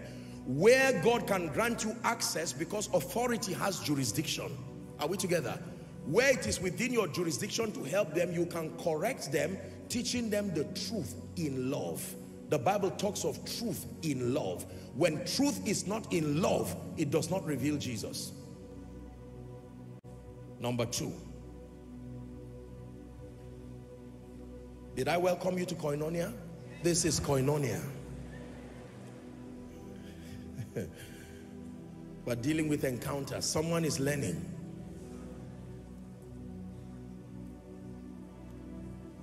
Apostle, I don't know the Bible, but God knows I see. Be careful. Listen to me. I'm about to help you now. God knows I see, and I know that what I see comes to pass. The second dimension of encounters are called visionary encounters or experiences. Please write. So I told you that there are two kinds of encounters that the Bible tells us that believers can have. One is an encounter by the word, light from scripture. Number two, visionary encounters or experiences. You may want to put in bracket word-based visionary encounters. And I'll explain to you why I spoke about it being word-based. Visionary encounters generally or experiences. Luke chapter 24. Let's begin our reading from verse 18. Luke 24, 18. Please write and let me have your attention. This is a very sensitive one that is going to be liberating for someone now. Visionary encounters. Now, this is the story of two men who were walking the street of Emmaus. Let's read together. Uh, well, I will just read, but where I want you to, when I want you to join, I'll plead that you join. And one of them, whose name was Cleopas, answering said unto him, Art thou only a stranger in Jerusalem, and hast thou not known the things that are come to pass there in these days? 19. And he said unto them, What things? Jesus now appeared to two men. Are we together? Who were walking the streets of Emmaus. They saw him as a stranger, and so they were discussing the happenings, what had transpired three days before. And he just assumed, he just, you know, gave an impression like he did not know and he was listening to them. So they were narrating to Jesus now what happened to him. Are we together? And they said unto him concerning Jesus of Nazareth, which was a prophet, mighty in deed and word before God and all the people. Ah, my goodness, I can stop here and that sentence can, we can do one week talking about that statement. Look at their testimony of Jesus. A mighty prophet in deed and a mighty prophet in word. So a true prophet must be sound in deed and word. Are you seeing that now? If you are a mighty prophet indeed alone, you are in trouble. You must be a prophet mighty in deed and mighty in word. First before God, then before all the people. 20. And how the chief priests and the rulers delivered him to be condemned to death and have crucified him. These guys must be great intelligent people. They know how to get information. I don't know if they were journalists. Look at how precise they were and how the chief priest and the rulers delivered him to be condemned to death and have crucified him. 21 let's hurry up. But we trusted that it had been which should have redeemed Israel. They were expressing their disappointment. And beside all this today is the third day since these things were done. 22 yea is and certain women also of our company made us astonished which were early about the sepulchre and when they found not his body, be patient, they came saying that they had also seen a vision of angels. A vision of angels. What did the angels say? That he was alive. What are your angels saying? The one you saw, what did they say? Many people will tell you, I saw angels. We see what angels say here. Every time angels appear, they testify that he's alive. Whether they appear in a healing ministry, whether they appear in a prophetic ministry, their assignment is to work in partnership with the Holy Spirit and validate that he's alive. If your own angelic encounter does not lead to the revelation of the fact that Jesus is alive, go back and verify. Are we learning? 24. And certain of them which were with us went to the sepulchre and found it even so as the women had said. But they said they saw, they said to him, but him they saw not. 25. And he said unto them, O fools, Jesus is replying now, and slow of heart to believe all that the prophets had spoken. Ought not Christ to have suffered these things and to enter into his glory? 27. And beginning at Moses and all the prophets, he has expounded unto them in all the scriptures the things concerning himself. He used scriptures to talk about himself. 29. The Bible says, and they drew nigh unto the village whither they went, and he made as though he would have gone further, testing their passion, and they constrained him. Listen, you will learn a lot right now. And they constrained him saying, abide with us for it is towards evening and the day is fast spent. And he went in to tarry with them. Reading to 32. And it came to pass while he sat at meat with them, he took bread and blessed it and break and gave it to them. Let me not create controversy on that statement. I hope you know the one who is breaking this bread is the one who has now resurrected. And it came to pass, as he sat at meat with them, he took bread, blessed it, break, and gave to them. 31. The Bible says, and their eyes were opened. So they were seeing, but they were blind. And they knew him, not they saw him. When your eyes are open in the spirit is beyond seeing him. You now know him. The purpose of the opening of that eyes of their understanding is to know him, not just to see him. They were already seeing him, but they saw a stranger. But when he opened their eyes, the Bible says they knew him and he vanished out of their sight. Look at this, verse 32, the last verse. It says, and they said to one another, did not our heart burn within us while he talked to us by the way and while he opened to us the scripture. Write this down, please. Write this down. There are three things that we learn from this visionary encounter that becomes the litmus test. Please, I will, the encounters, visionary encounters are broken into many facets. I'm not doing that tonight. Hopefully we'll have another series, maybe on dreams, visions, and then we'll teach that. But you know, there is what we call a dream. A dream is often called in the Bible the vision of a night. Are we together? Then there are visions. Then there are trances. The Bible shows us these three. All right, are we together? Trances, visions, dreams. It shall come to pass in the last days I shall pour out my spirit upon all flesh and your young men shall see visions your old men shall dream dreams. Are we together? So we know that there are trances there are visions and there are dreams. But there are three things that you can use to test any visionary encounter. Visionary encounters are simply supernatural encounters where you are transported to a realm beyond the physical realm and you are shown different levels of spiritual realities. Now, I have a teaching on the spirit realm.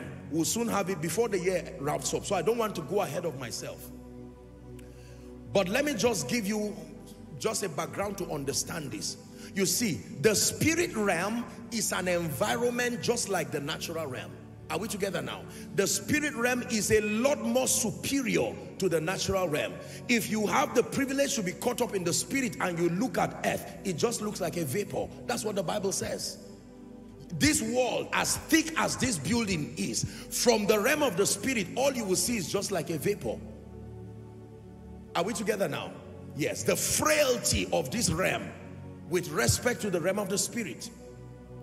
And then there are many differences between the natural realm and the spirit realm. For instance, in the realm of the spirit, I do not have to talk to you to communicate my thoughts to you. There is transference of thoughts. Are we together now?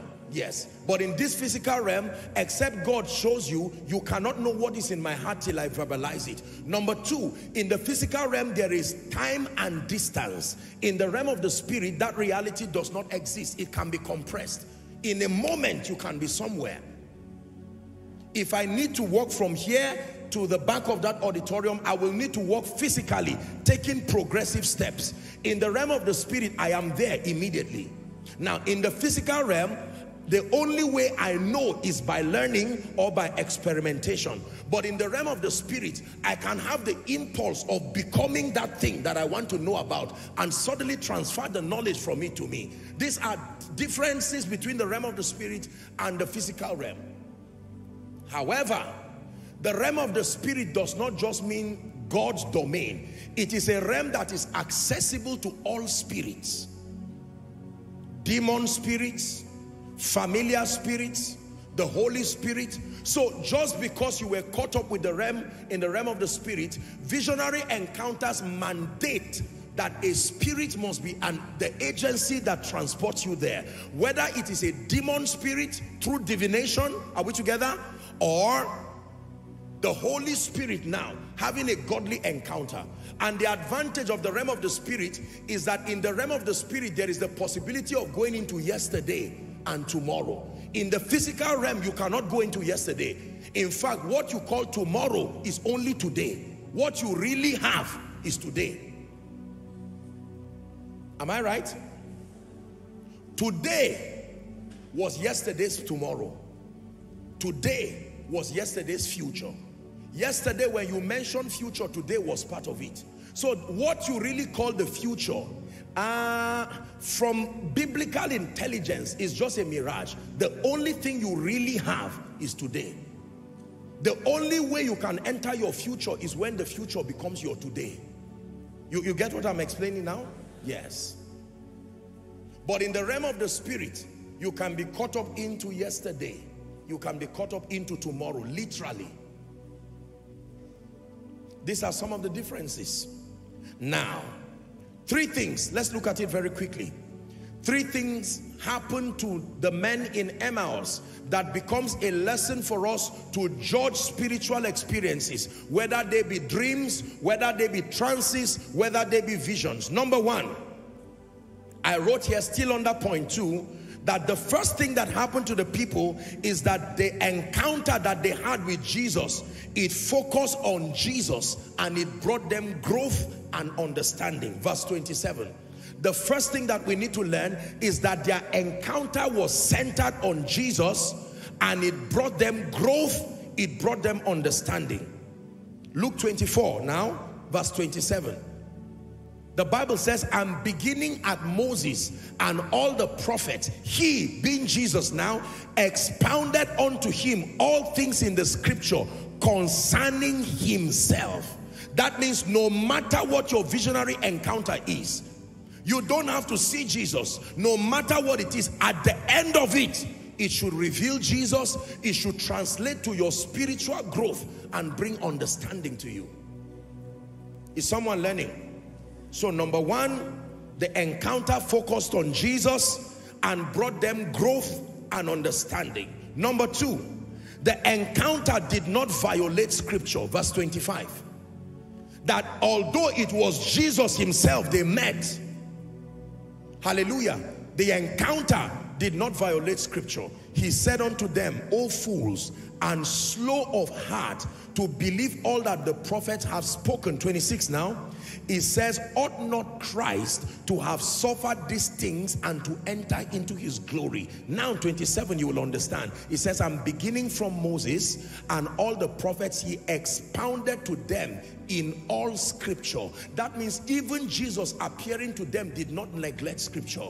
There are many encounters that make believers to ignore scripture and they say, for me, I know what I saw. I do not need scripture. That is already an error. Even Jesus, when he appeared, he made reference to scripture.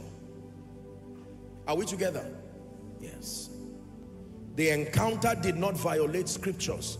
Number three, the third test is that the encounter, which is very important, the encounter affected their hearts and affected their passion. The encounter affected their hearts and affected their passion. Verse 29 to 32. 29 to 32. But they constrained him saying, look at this. These guys were on their way going to Emmaus, but they meet this stranger, and when he began to expound scripture, they pleaded with him, don't leave us. They said, abide with us. An encounter that does not lead you to cry and say, Lord, abide with me. The hymn writer says it so beautifully. He says, abide with me. Fast falls the eventide. It says, the darkness deepens. Lord, with me abide. It says, when other helpers fall and comforts flee. It says, help of the helpless. Oh, abide with me. Abide with me. Hallelujah. For it was towards evening and the day was fast spent and he went in to tarry with them. Verse 30. Look at this. And it came to pass as he sat at meat with them, they constrained him. They brought him closer to them. They sat down. They were no longer walking in a hurry. They had he had camped with them. The Bible says he blessed it and break it. Question: Was it his house? Was it not their house? He came as a visitor. Look at the kind of honor and they gave. He came as a visitor, but now he was the one picking the bread, blessing it and giving them. They had now honored him beyond their feelings. He had become the Lord of their home. Verse 31. The Bible says their eyes were opened. And when the, the assignment of that encounter was fulfilled, he vanished. Does your encounter lead you to be caught to the heart? Verse 32. I like what they said. Did our hearts not burn within us? When I had that encounter and saw the nations, did my heart not burn within me? Many people have encounters. Now, I, I say this respectfully speaking. I am amazed and surprised at many people who will say they see angels all the time. And I'm not being sarcastic. They see Jesus all the time. And we check. There is no burning of the heart. There is no passion towards the things of God. No. We have a right to vet that encounter from the lens of scripture. I have had the honor of seeing Jesus. It took me more than one year for me to recover. I was not myself again. Nothing else in this life made sense again because of that encounter. So when people say they saw him, even in heaven, they don't see Jesus that frequently. Go and read your Bible. Heaven. Hmm.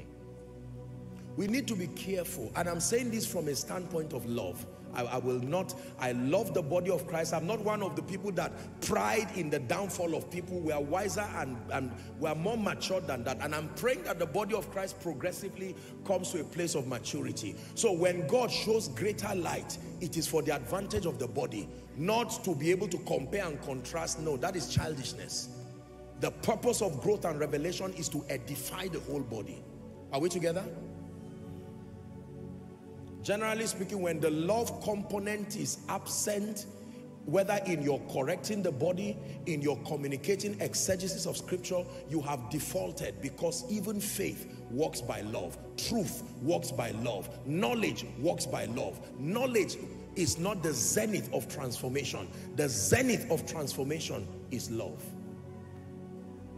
This may be a lesson for somebody to learn because there are so many preachers with a lot of zeal saying a lot of things and hoping they are pointing and correcting the body. Never forget the love component. Never forget the love component. If you end up tearing people down and try, you whether you are right or not is not the issue. The love component is what makes you believable. The love component is the difference between you. If you now try to demonstrate superiority of understanding, it is not the vastness of knowledge that demonstrates that, it is the presence of love. Is someone learning? Very, very important. So their hearts burn within them. Can I tell you, when you have a genuine word-based God kind encounter, you will never be the same. Many of you here have had visions. Many of you here have had revelations and because of our obsession for exploring the spirit realm, we no longer care the effect of our visions. There are people whose spiritual life started going down the day their eyes opened and they started accessing all kinds of things familiar spirits, extra biblical activities, and they come back and practice. Have you seen people who will be walking close to a stream in the night and they'll say a voice told them go there? You've seen people behave like that? You see them walking alone or misbehaving or doing something, they can even carry knife and want to kill themselves. They will say a voice said it. All experiences must submit to the word.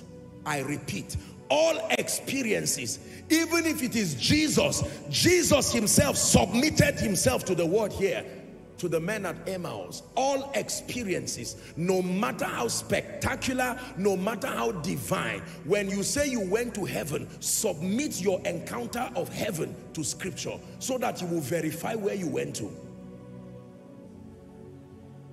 Are we together? Yes.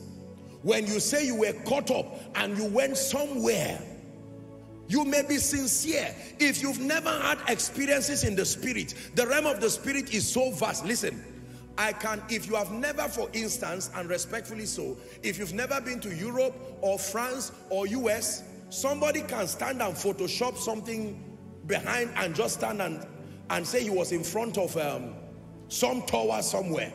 If you have not been there, you don't have the system to verify whether this is just this is just art playing games with your mind or he actually was there. So when people speak with audacity about the realm of the spirit outside of scripture there is trouble. No matter how mysterious my visions are if you are doctrinally sound you can bring my vision and pieces it and check it against scripture and you will have a right to correct me in love and say I respect the 10 days you did in the spirit but that place you went is not heaven based on the truth that is written here. Because people are being transported all over the place in the realm of the spirit going to all kinds of places and they are coming back without conviction. Now again I remind you the purpose of teaching is for growth and maturity. Some of you are seated here right now and you know where you went to before you came for koinonia. Verify if it's not that listen if your heart is not leading you to God Oh, apostle, hands were laid on me and I started having out of body experiences. Okay, what did you see? People come back and they see all kinds of things and Jesus is absent and outside of that experience. Or they can have a similitude of Jesus, but the content of that communication is not consistent with scripture because Satan can appear as an angel of light. If Satan appears to you, he's not going to come as somebody with a horn, as cartoons put it. He's smarter than that. He will come in and call you my dear servant. You wear a robe and regalia and you kneel down and say, speak Lord. Because most people do not have doctrinal accuracy. I've met spirits, so oh, I've met demons. And unlike the way people think, I've met ugly demons. I've met demons that look like men, strangers. It is at the impulse of revelation and the exercise of authority that their true form is revealed. Yes. That you can meet smart demons looking like business people, but they are not humans. I mean what I'm saying. If I'm joking, I will tell you I'm joking. If you're with me, say amen. amen. Yes, sir. And now, we need to be careful so that we do not get ourselves emotionally pressured. There are believers today who have not had any, aside from dreams, they've not had any out-of-body experiences and respectfully speaking, there are circles across the body of Christ that makes it look like once you are not having out-of-body experience, you are a child in the spirit. No, sir. Let's get back to doctrine. You see here, eh? knowing scripture delivers us from a lot of spiritual childishness. When you are ignorant of the word, you will market a lot of, you know, it shouldn't be. There is nowhere in scripture where out of body encounters is the biblical index for growth.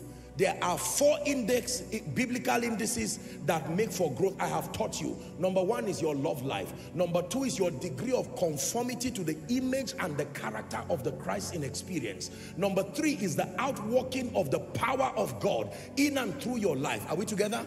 And then, of course, your level of transformation. So I need to tell you this, believers, be at rest. There is so much pressure to experience realities that are purported, especially by the apostolic and the prophetic ministry. So we have many people who get angry. That's why people tell lies. Someone will just come and say, I'm seeing, just so that they can respect. Because if as a man of God, we are five, and four say they are seeing all the time, and then meet the fifth one, who is also praying, I'm not seeing anything. Chances are excellent you will not invite me for a program. So the only way I have to join is to tell you I'm seeing something. No. No. Ladies and gentlemen, if you never see anything in your life, you can have encounters with the integrity of scripture and out of that encounter you will work wonders manifestations of the spirit a generation whose focus completely goes to out-of-body experiences is a generation that will almost be lost already. Doctrine gives balance to everything. The word of God brings gives balance to everything. There are many, many appearances of Jesus to men, supposedly. When you vet it from the lens of scripture and doctrine, you will find out that it was the devil disguising itself. Are we together? When the angel appeared to Mary, what was the content of the discussion? It was still a revelation of Jesus. These men were talking about angels, same thing. Every time, angels do not have a personal ministry of their own. Their ministry is derived from the ministry of the saints. Are we together now? They excel in strength, serving the purposes of God.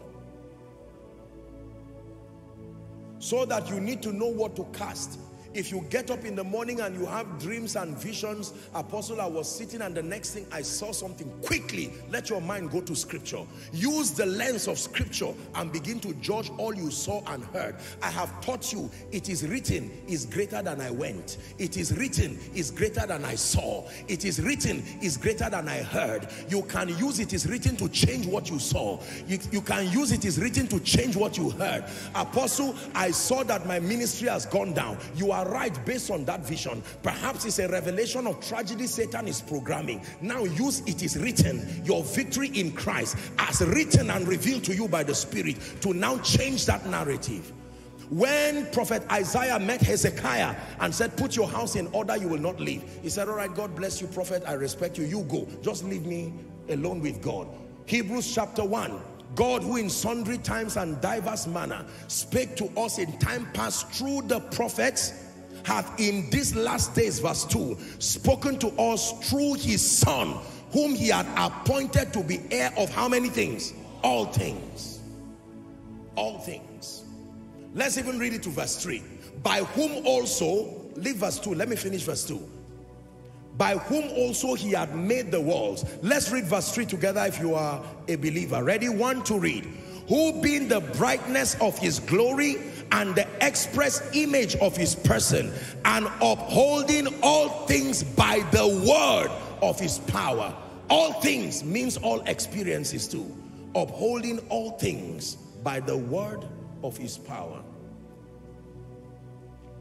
So all my experiences, no matter what they are, I gather them together and bring them through the filter of scripture. And I begin to edit the ones that are not word compliant and throw them with joy. Do you know, for many of you who have followed Papa Hagin of blessed memory, if you followed Papa Hagin's ministry, especially when he begins to move by the Spirit ministering, it is amazing how humble that man is and how, how disciplined he is to make sure his visions and his experiences are word compliant. You will see him prophesying and you will stop in the middle of his prophecy and say, no, no, no, I reject that. That is not consistent with scripture. Then he will continue prophesying. That means he's not ashamed to say, look, I am human and I'm evolving in accuracy. And if for any reason I capture what is inconsistent with the word of God, I will cancel it in your presence before I continue.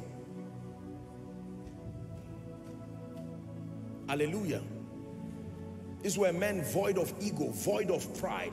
They were determined to see the purity of the counsel of God as revealed in scripture that it comes to men. Listen to me. I, I respectfully tell you, the church in Africa, the church in Nigeria, we are doing well and God is granting us grace. I think the area where we need to come into compliance is a restoration of doctrine and a restoration of the supremacy of the word of God above all prophetic, apostolic, evangelical, pastoral experiences.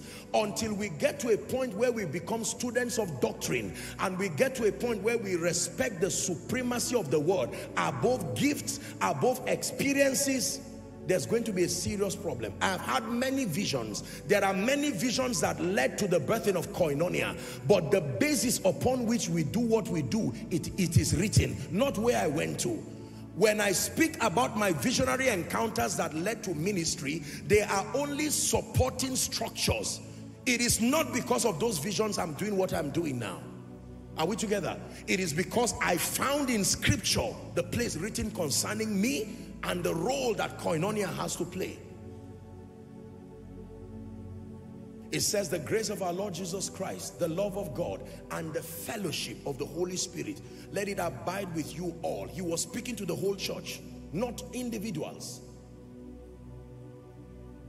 So we must, we must be restored to doctrinal accuracy. And now, with all due respect, this is where we need to applaud and respect what we call, with all due respect, what we call the orthodox circles. You know, Pentecostals and charismatics were quick to talk about, we say, oh, there's no manifestation of the Spirit.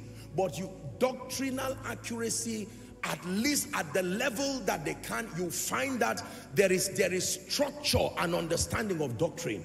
But Pentecostals, how do you say I'm not serious when somebody is falling down? It doesn't matter by what influence. I can say a lot of nonsense and once I wrap it up with in Jesus name and somebody is shouting, it seems to justify. So you find out that there is a lot of charismatism without methodical growth and maturity. After three, four, five years in koinonia, for instance, believers still stunted, the works of the flesh still alive, no transformation, no conformity, no love, no doctrinal accuracy, no it ought not to be so. Is someone learning? However, visionary experiences are powerful and wonderful. They do something to your spirit man. Do not reject them. They are also a kind of experience and God desires to bring it to his people. As a man of God, upon the strength of visionary experiences, once your life is word-based, you do not fear supernatural experiences. You, you, see me walk in the spirit as I minister to people, maybe during the miracle services. These things come because of the advantage. Once you have the foundation of the word, you do not need to fear visionary experiences because the word of God remains the confirmer.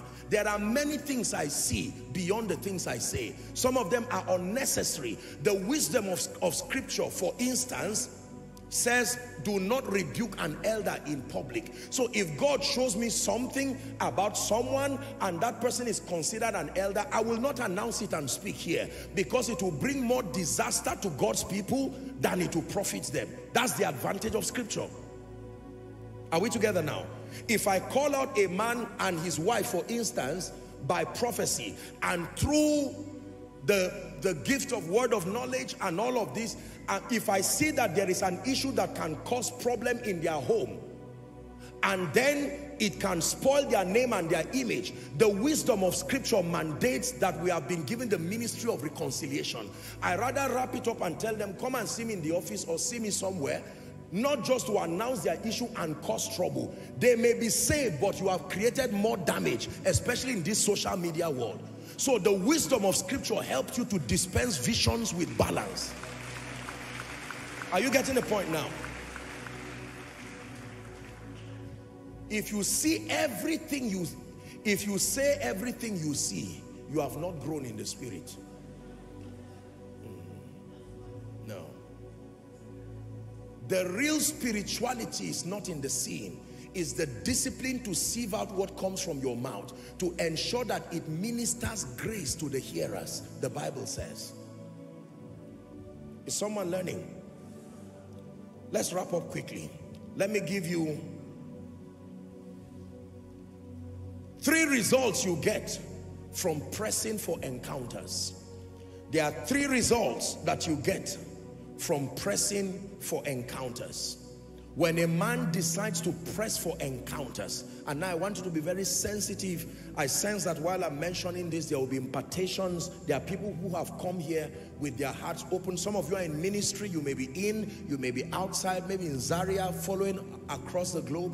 Please, I'd like you to be sensitive for these next few minutes that we have because I believe that there is a hearing of faith. As you are hearing, there are activations happening within your spirit man to empower you to be a believer that returns with results. You believe that? Say amen. amen.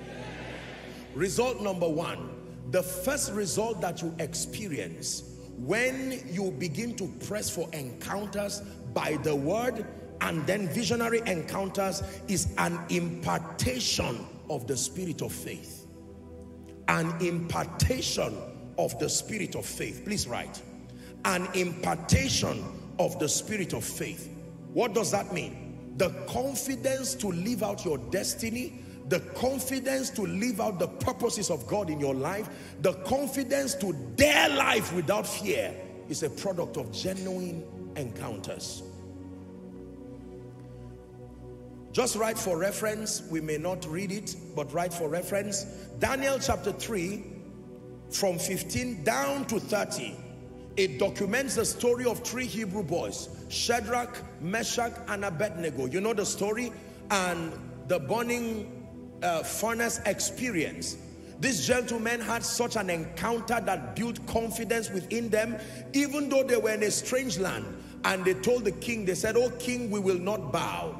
We will not bow. We love you. We respect you. We've been taught to respect authority but we will not bow to you.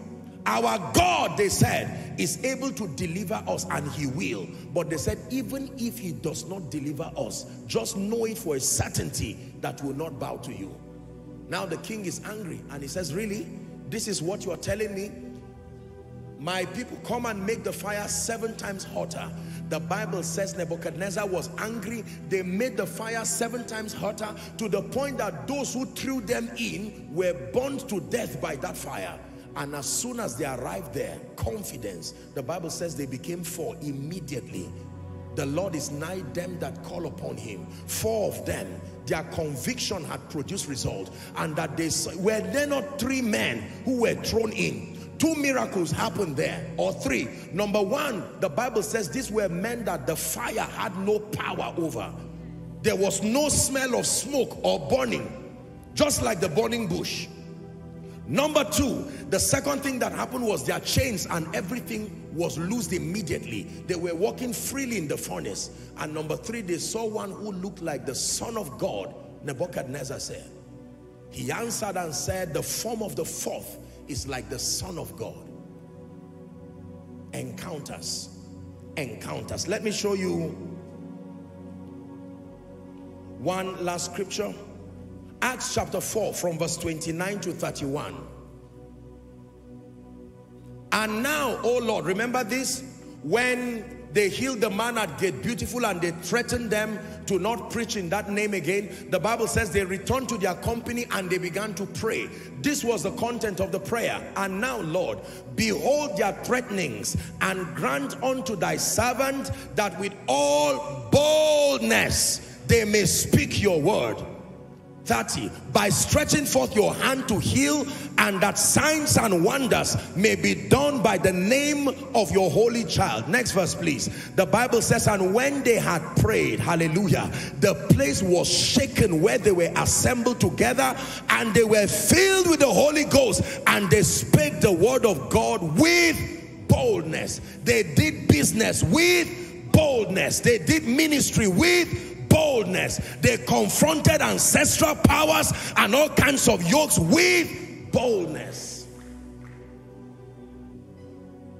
It takes more than reading a book to be bold.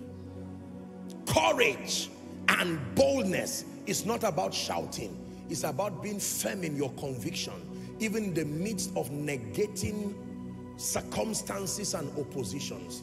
I know whom I have believed and I am persuaded, he said, that he is able to commit, to keep that which is committed to him against that day. These guys had encounters with God and even at the point of martyrdom, they would not deny Jesus.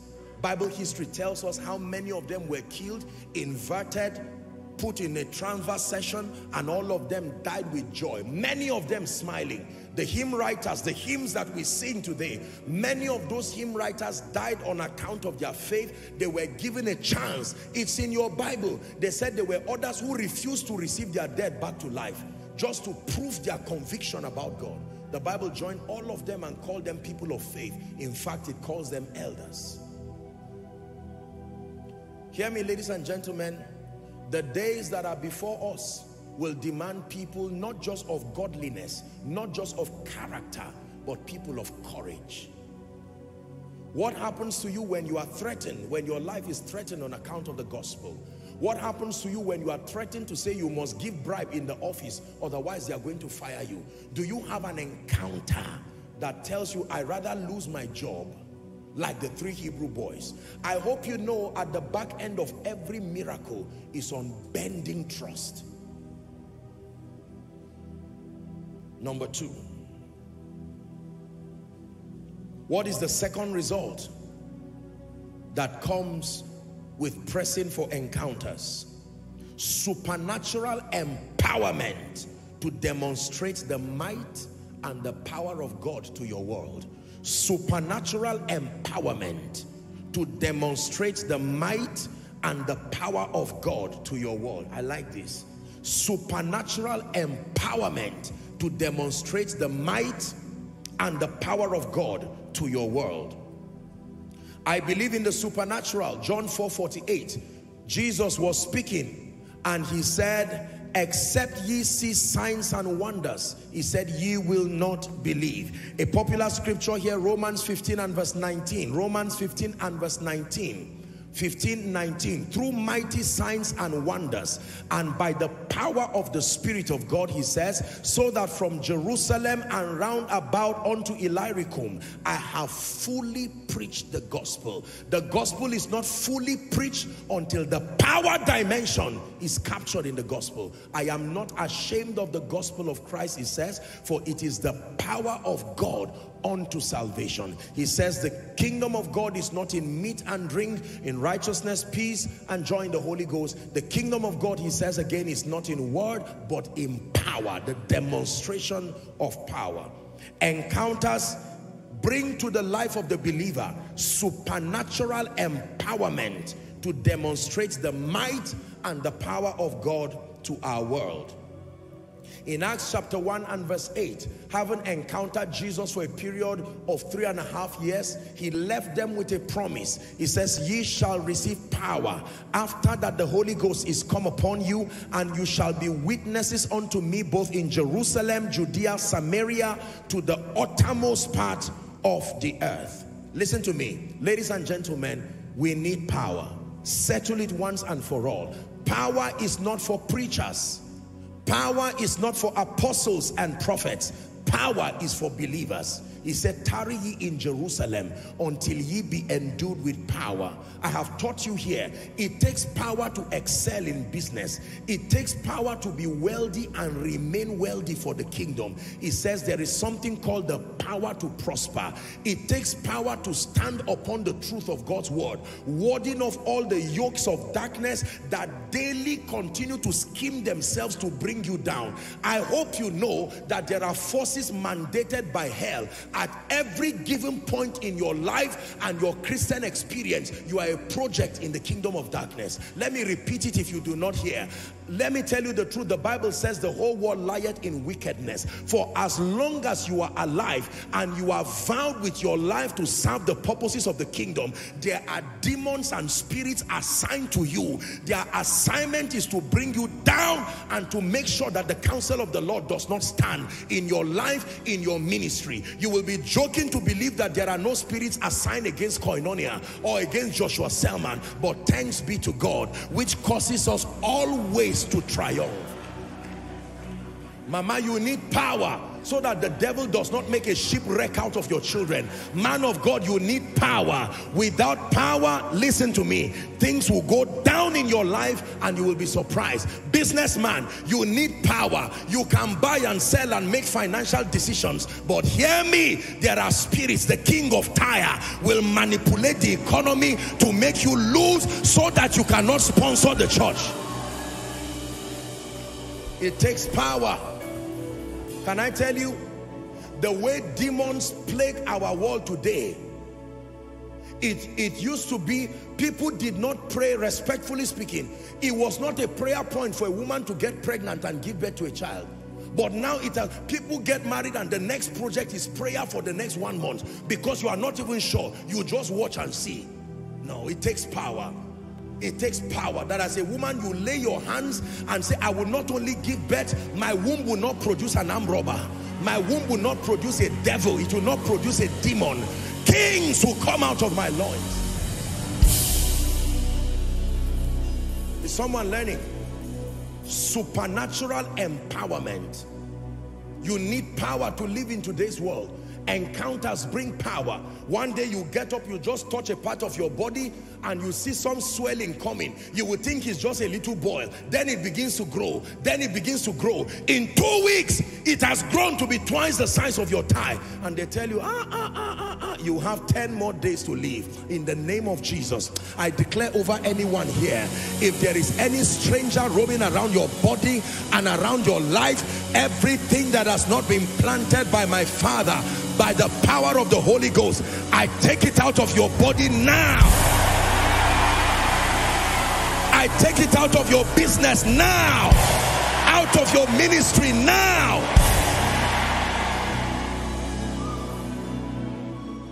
Listen, the Bible says while men slept, farmers came to sow. They sowed wheat. They sowed good business. They came and they sowed a great evangelical ministry. But while men slept, while men slept, You are not the only one holding seeds. There are spirits holding seeds to come and plant seeds of discord in your church, your organization. If you keep quiet and you are bankrupt of power, you will keep watching your life go down. Hallelujah. You see business partners who have been in business and alliance for many years. Just when good things are about to happen, here comes this wicked sower called the devil. He will sow a seed, push this one out, and that's the end of the business. Lipson, let me tell you the truth. I know what I'm saying. Know, without power, you will not survive the days that are before us. Favor wants to come to you the devil will manipulate a man to say you see that lady? Please do not bless her. I don't i have a problem with her mother. What is the lady's business with your trouble with the mother? Every wrong ears that listen every everyone who wants to speak wrongly to your destiny helpers so that they will not help you i call upon my god to silence them now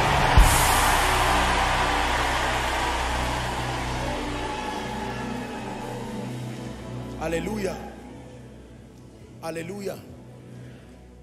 The wife of Herod, when they were preparing to crucify Jesus, the wife of Herod went to sleep and she had a dream. She got up and called her husband. She said, see, take your hands away from this man.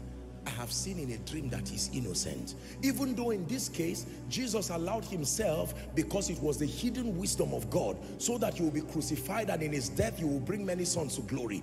But the woman, because of her heart, she called her husband and said, don't fight this man. Don't fight this man. The power of God can rest upon you and grant you wisdom Power does not just mean signs and wonders alone. Power translates to wisdom. Sometimes you want to speak and the restraining power, keep quiet.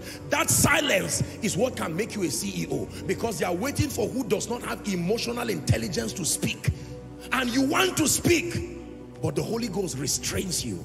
And you keep quiet and they say the one who is silent, please assume the office tomorrow. Do you not know it takes power to keep quiet? In this noisy world there are people who will pay people millions of naira to walk close to them if they understand their ability to keep quiet. Hmm. we are wrapping up oh listen to me because something is about to land upon your life. You didn't come here tonight to waste your time. Are we together now? Yes. The bible says when a man faints in life what God gives him is not encouragement. He giveth power to the faint. That means if you are fainting, what you lack is power. Is that true? That if you turn aside in the day of battle, how many of you have seen, listen, to the military with all due respect when army runs away in battle there is a name they call it and there are there are punishments that are met because they violate their oath to be able to defend the nation that sometimes even at the face of death, these people stand and valiantly fight. The believer was never designed to run away. He said, haven't done all to stand, stand. It takes power to stand.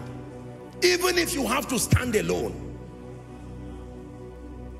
You are in a family of 30 people. Everybody is an unbeliever and prophecy has come that is a new season. But who is that one man? If the men are not serious God will raise one woman like Deborah. And now you are going to stand. You will stand the standing of men and the standing of women at the same time. Haven't done all to stand. It takes power to stand and speak and declare and pray and fast and push until prophecy comes to pass. Many of you have come here for service tonight genuinely lacking power. You are exhausted in your spirit work is half of the year already and some of you you've gassed out in business in life. Welcome to the house where you are refilled. When there was no more oil the lamp stopped burning the lamp did not spoil. It only stopped because there was no oil. For some of you your lamp is still there. Your ideas are still there. Your ministry is still there. Your business is still there. The only problem is that the oil has finished. I come by the grace of God as a privileged them that sell. Let there be oil in your lamp. Let there be oil in your lamp. Let there be oil in your lamp Fresh oil upon your head, fresh oil upon your lamp. Let it burn like never before.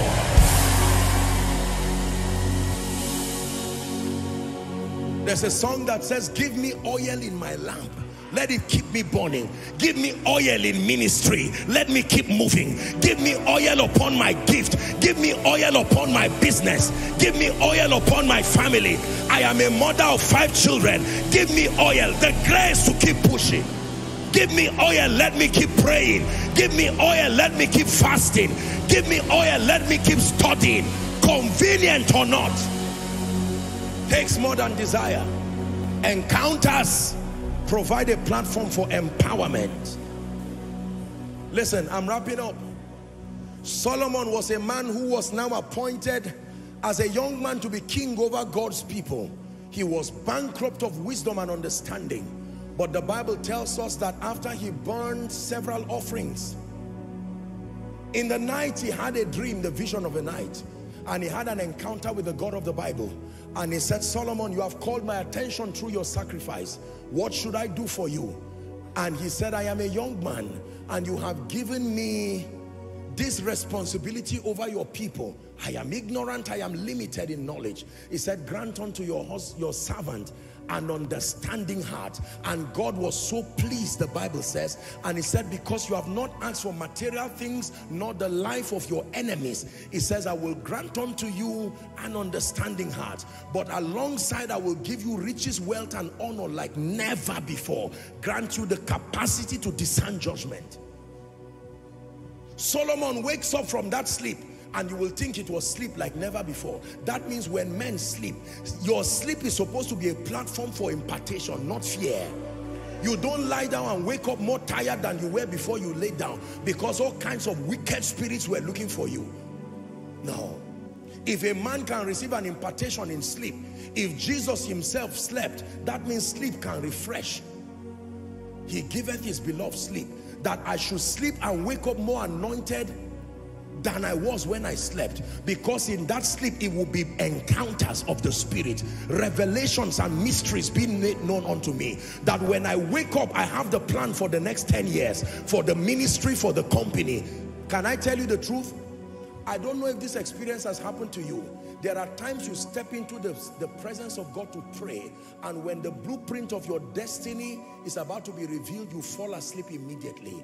This is not sleep of carelessness. This is Adam's kind of sleep so that something will come out of you. That's why religion is dangerous. You go to a place of prayer and sleep begins. There is sleep of laziness. It's called slumber. There is sleep where God is putting you down because something, a vision needs to come out of you. Yes, sir. For reasons you cannot explain, you lie down and in a moment you are gone. And you wake up.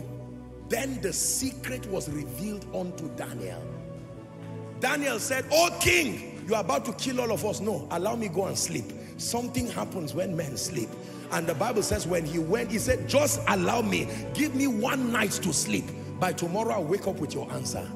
And when Daniel went, he said, oh God, you who gave sleep as a mystery for impartation, let me lie down. Is sleep is not only for your physical health, it affects your spirit man. Are we together? I lay me down and I slept. He said, I waked, not because it was morning. He said, the Lord sustained me. That means he came to me in my sleep and did something to me. Reprogrammed me like surgery while I went to bed. Are we together now? When you're about to perform a, a, a surgical, a major surgery on a patient, what do they do to the patients? They give them anesthesia and then sometimes they sleep or at least they are not they are not as active as they should be within that place and then they numb everything they should numb around them and they begin to work.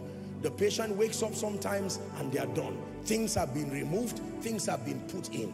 I don't know, it's like I'm prophesying to someone that tonight, like never before, that this week is about to start, your sleep will be all way prophetic, all way prophetic, all way prophetic. I say to you from the depth of my heart, all way prophetic, direction, supernatural direction. In the name of Jesus, impartations of the Spirit upon you that as soon as your eyes close they are open in the spirit. And God begins to tell you, this is how business will be in the next 10 years. This is how ministry will be in the next five years. Receive it in the name of Jesus.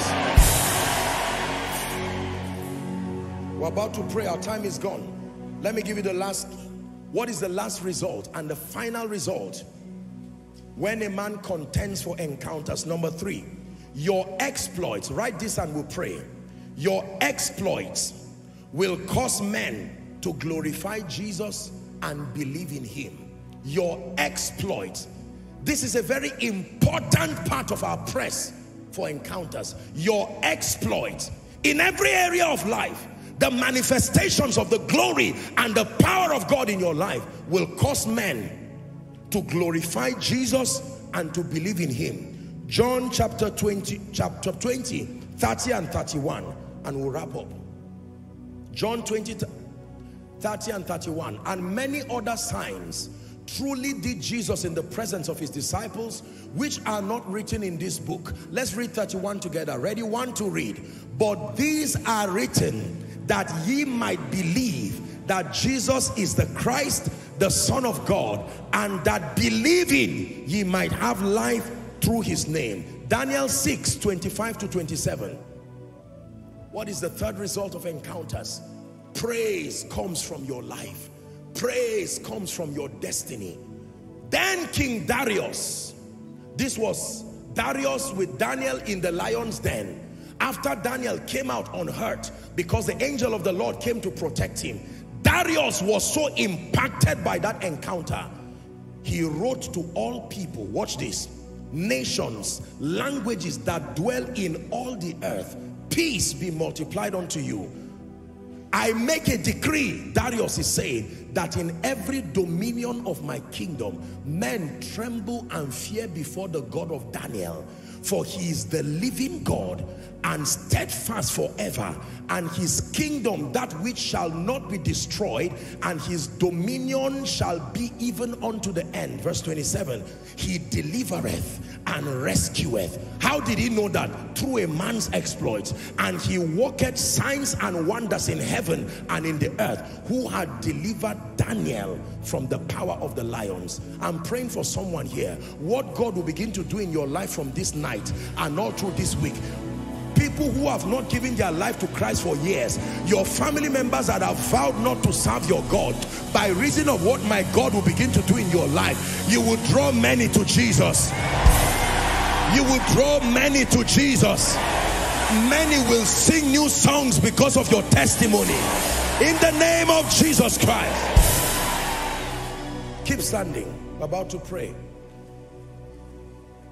Men can press for encounters experiences of the God kind by the word and through supernatural visionary encounters leading to the abundance of the impartation of the spirit of faith supernatural empowerment for exploits in our world today and finally granting your life access to reveal the glory of God that men can come to the saving knowledge of Jesus through the excellency, the wonder-working power, the effulgence of the life of God through you. Are you ready to pray? I'd like you to pray these three things in your life. Number one, you are praying from the depth of your heart, a baptism of the spirit of faith. Number two, supernatural empowerment for kingdom exploits. Number three, Lord, through my life, be glorified. Someone open your mouth and pray. Pray for the next one minute. Pray for the next one minute. You have heard the word of the Lord. You are in ministry, pray. Businessman, pray. Politician, pray. Father, pray. Mother, pray. Young man and woman, pray. In the name of Jesus, the Son of the living God. From my life, be glorified. My life, glorified. Through Koinonia Global, be glorified that we remain an ever increasing testament of your power, your wisdom, and your grace.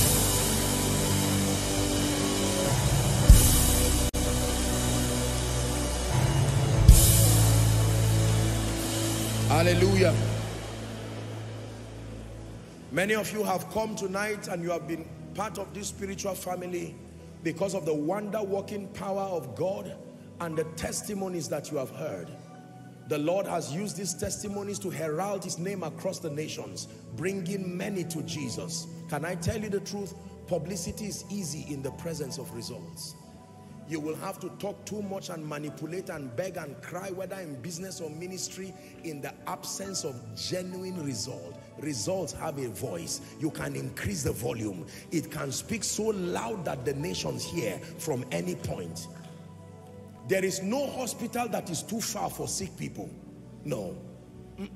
When patients complain about a hospital, it is either ill-equipped or they are not sick enough.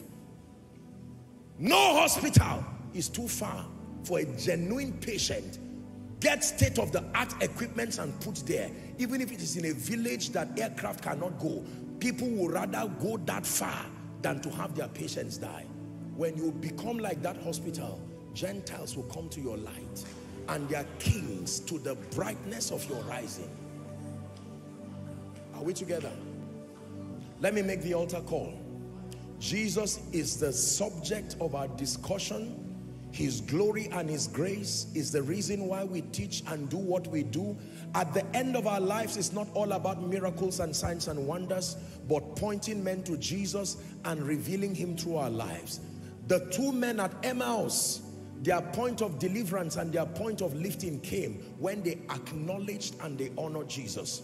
I'm going to make an altar call right now, two in one. There is somebody for sure, you are in this place and you are saying, I came to church tonight, Apostle, and while I heard you speak, the Holy Spirit is beckoning on me to make my ways right. It is such a beautiful thing to win that war and with humility of heart surrender to the Lordship of Jesus. And then I'm also praying for those who are saying, Apostle, I, I have made this commitment and this decision before but right now like never before I really want to rededicate my life to Jesus. I'm going to make a call one to five all the overflows outside our Zaria family global family wherever you are those who are within these premises please you make your way to the front as I count one to five. Boldly without fear you are coming to the throne of grace. I begin my counting now. One come. Come. God bless you. God bless you. Are you celebrating them as they come to Jesus? Though we are few, you're surrounded by many who have crossed that river before. And this is the song we'll be singing forever. Holy is the Lord. Come to Jesus. Holy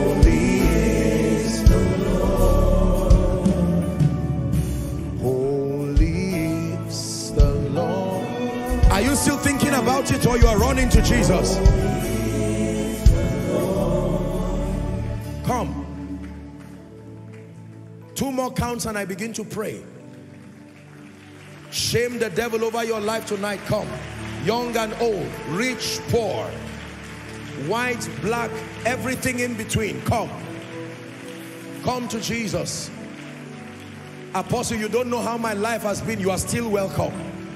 The Holy Spirit is a master of breathing over darkness and chaos. He's able to bring light. Come. Come. Who knows whether it's a preacher that is on his way coming Maybe you're a potential man of God. Maybe it is Esther on her way coming. Deborah on her way coming. Elijah on his way coming. Come.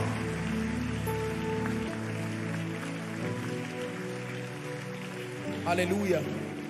Thank you so much for making this noble decision. You do not, you cannot, ex, ex, um, you know, I cannot begin to explain the joy in my heart every time I call people. Now, you see, most people do this just out of religion, just to show like you are serious with God. But believe me, when you have a revelation of that which Christ has done and you know the power it takes to serve people the life of God, everything changes. These guys you see, a translation is happening this moment from the kingdom of darkness into the kingdom of God's dear son.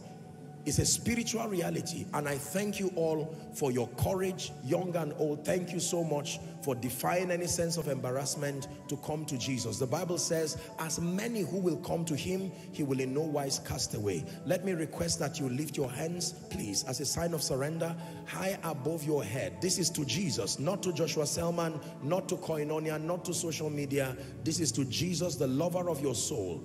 And those in Zaria making that decision those across the globe all the viewing centers and all every expression every home wherever it is i want you to make this decision. Lift your right hand there in your home your office. You're watching by way of rebroadcast. It is never too late to make it right with jesus. Say after me lord jesus.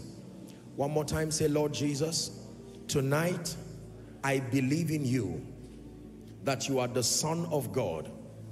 I believe that you died for my sin.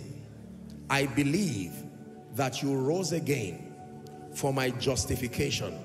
Right now, I receive Jesus into my heart as my Savior, my Lord, and my King. I declare that the power, say it, of sin, Satan, hell, and the grave is broken over my life. From tonight and forever, I am a child of God. Amen. Let me pray for you. Father, thank you for these precious ones. They have come declaring their need for you. And thank you because you declared in your word that as many who will come to you, you will in no wise cast away. By the authority of scripture, I declare their sins forgiven and I call you this day and this moment bona fide recipients of the life of God. I call you the righteousness of God in Christ Jesus, empowered to walk in victory. From tonight, you go from glory to glory and grace to grace. I plant a new and a fresh love for Jesus in your heart and I pray in Jesus' name that you continue to learn and grow until you become mighty men and women of God to the glory of Jesus Christ. I bless you and I decree and declare that there is no going back. You go forward ever and backward never. In Jesus' matchless name we pray. Amen and amen. Thank you. Please may I request for those of you in front, our counselors are waving the placard. I want you to please move in concert. The counselors will have a word with you just for a minute or two and you'll be back to your seat. Koinonia, is this the best you can do? Let's celebrate Jesus for salvation. Celebrate Jesus for salvation. Hallelujah. Praise the name of the Lord. Now, I just felt stirred in my heart to do this before we wrap up. I want to say a very big thank you to all of you, particularly for those who are worshiping for the first time and for those who have traveled from outside of Abuja. We are amazed and humbled week in, week out um, people make sacrifices you cannot imagine traveling from the farthest of places. There are people who are part of this spiritual family from Lagos, from across the globe, and they're not just following online, they literally are here every week. How they do it, I do not know. We do not take your love and your sacrifice for granted. And that is why we make sure that every service is an experience that reveals Jesus, empowers you, and repositions you for a life of victory. And I declare that this week you will see the wonder working power of Jesus. And for all of us together, I declare that you are blessed. You go from glory to glory. You walk in victory. You are a mighty, mighty tool for the revelation of Jesus Christ.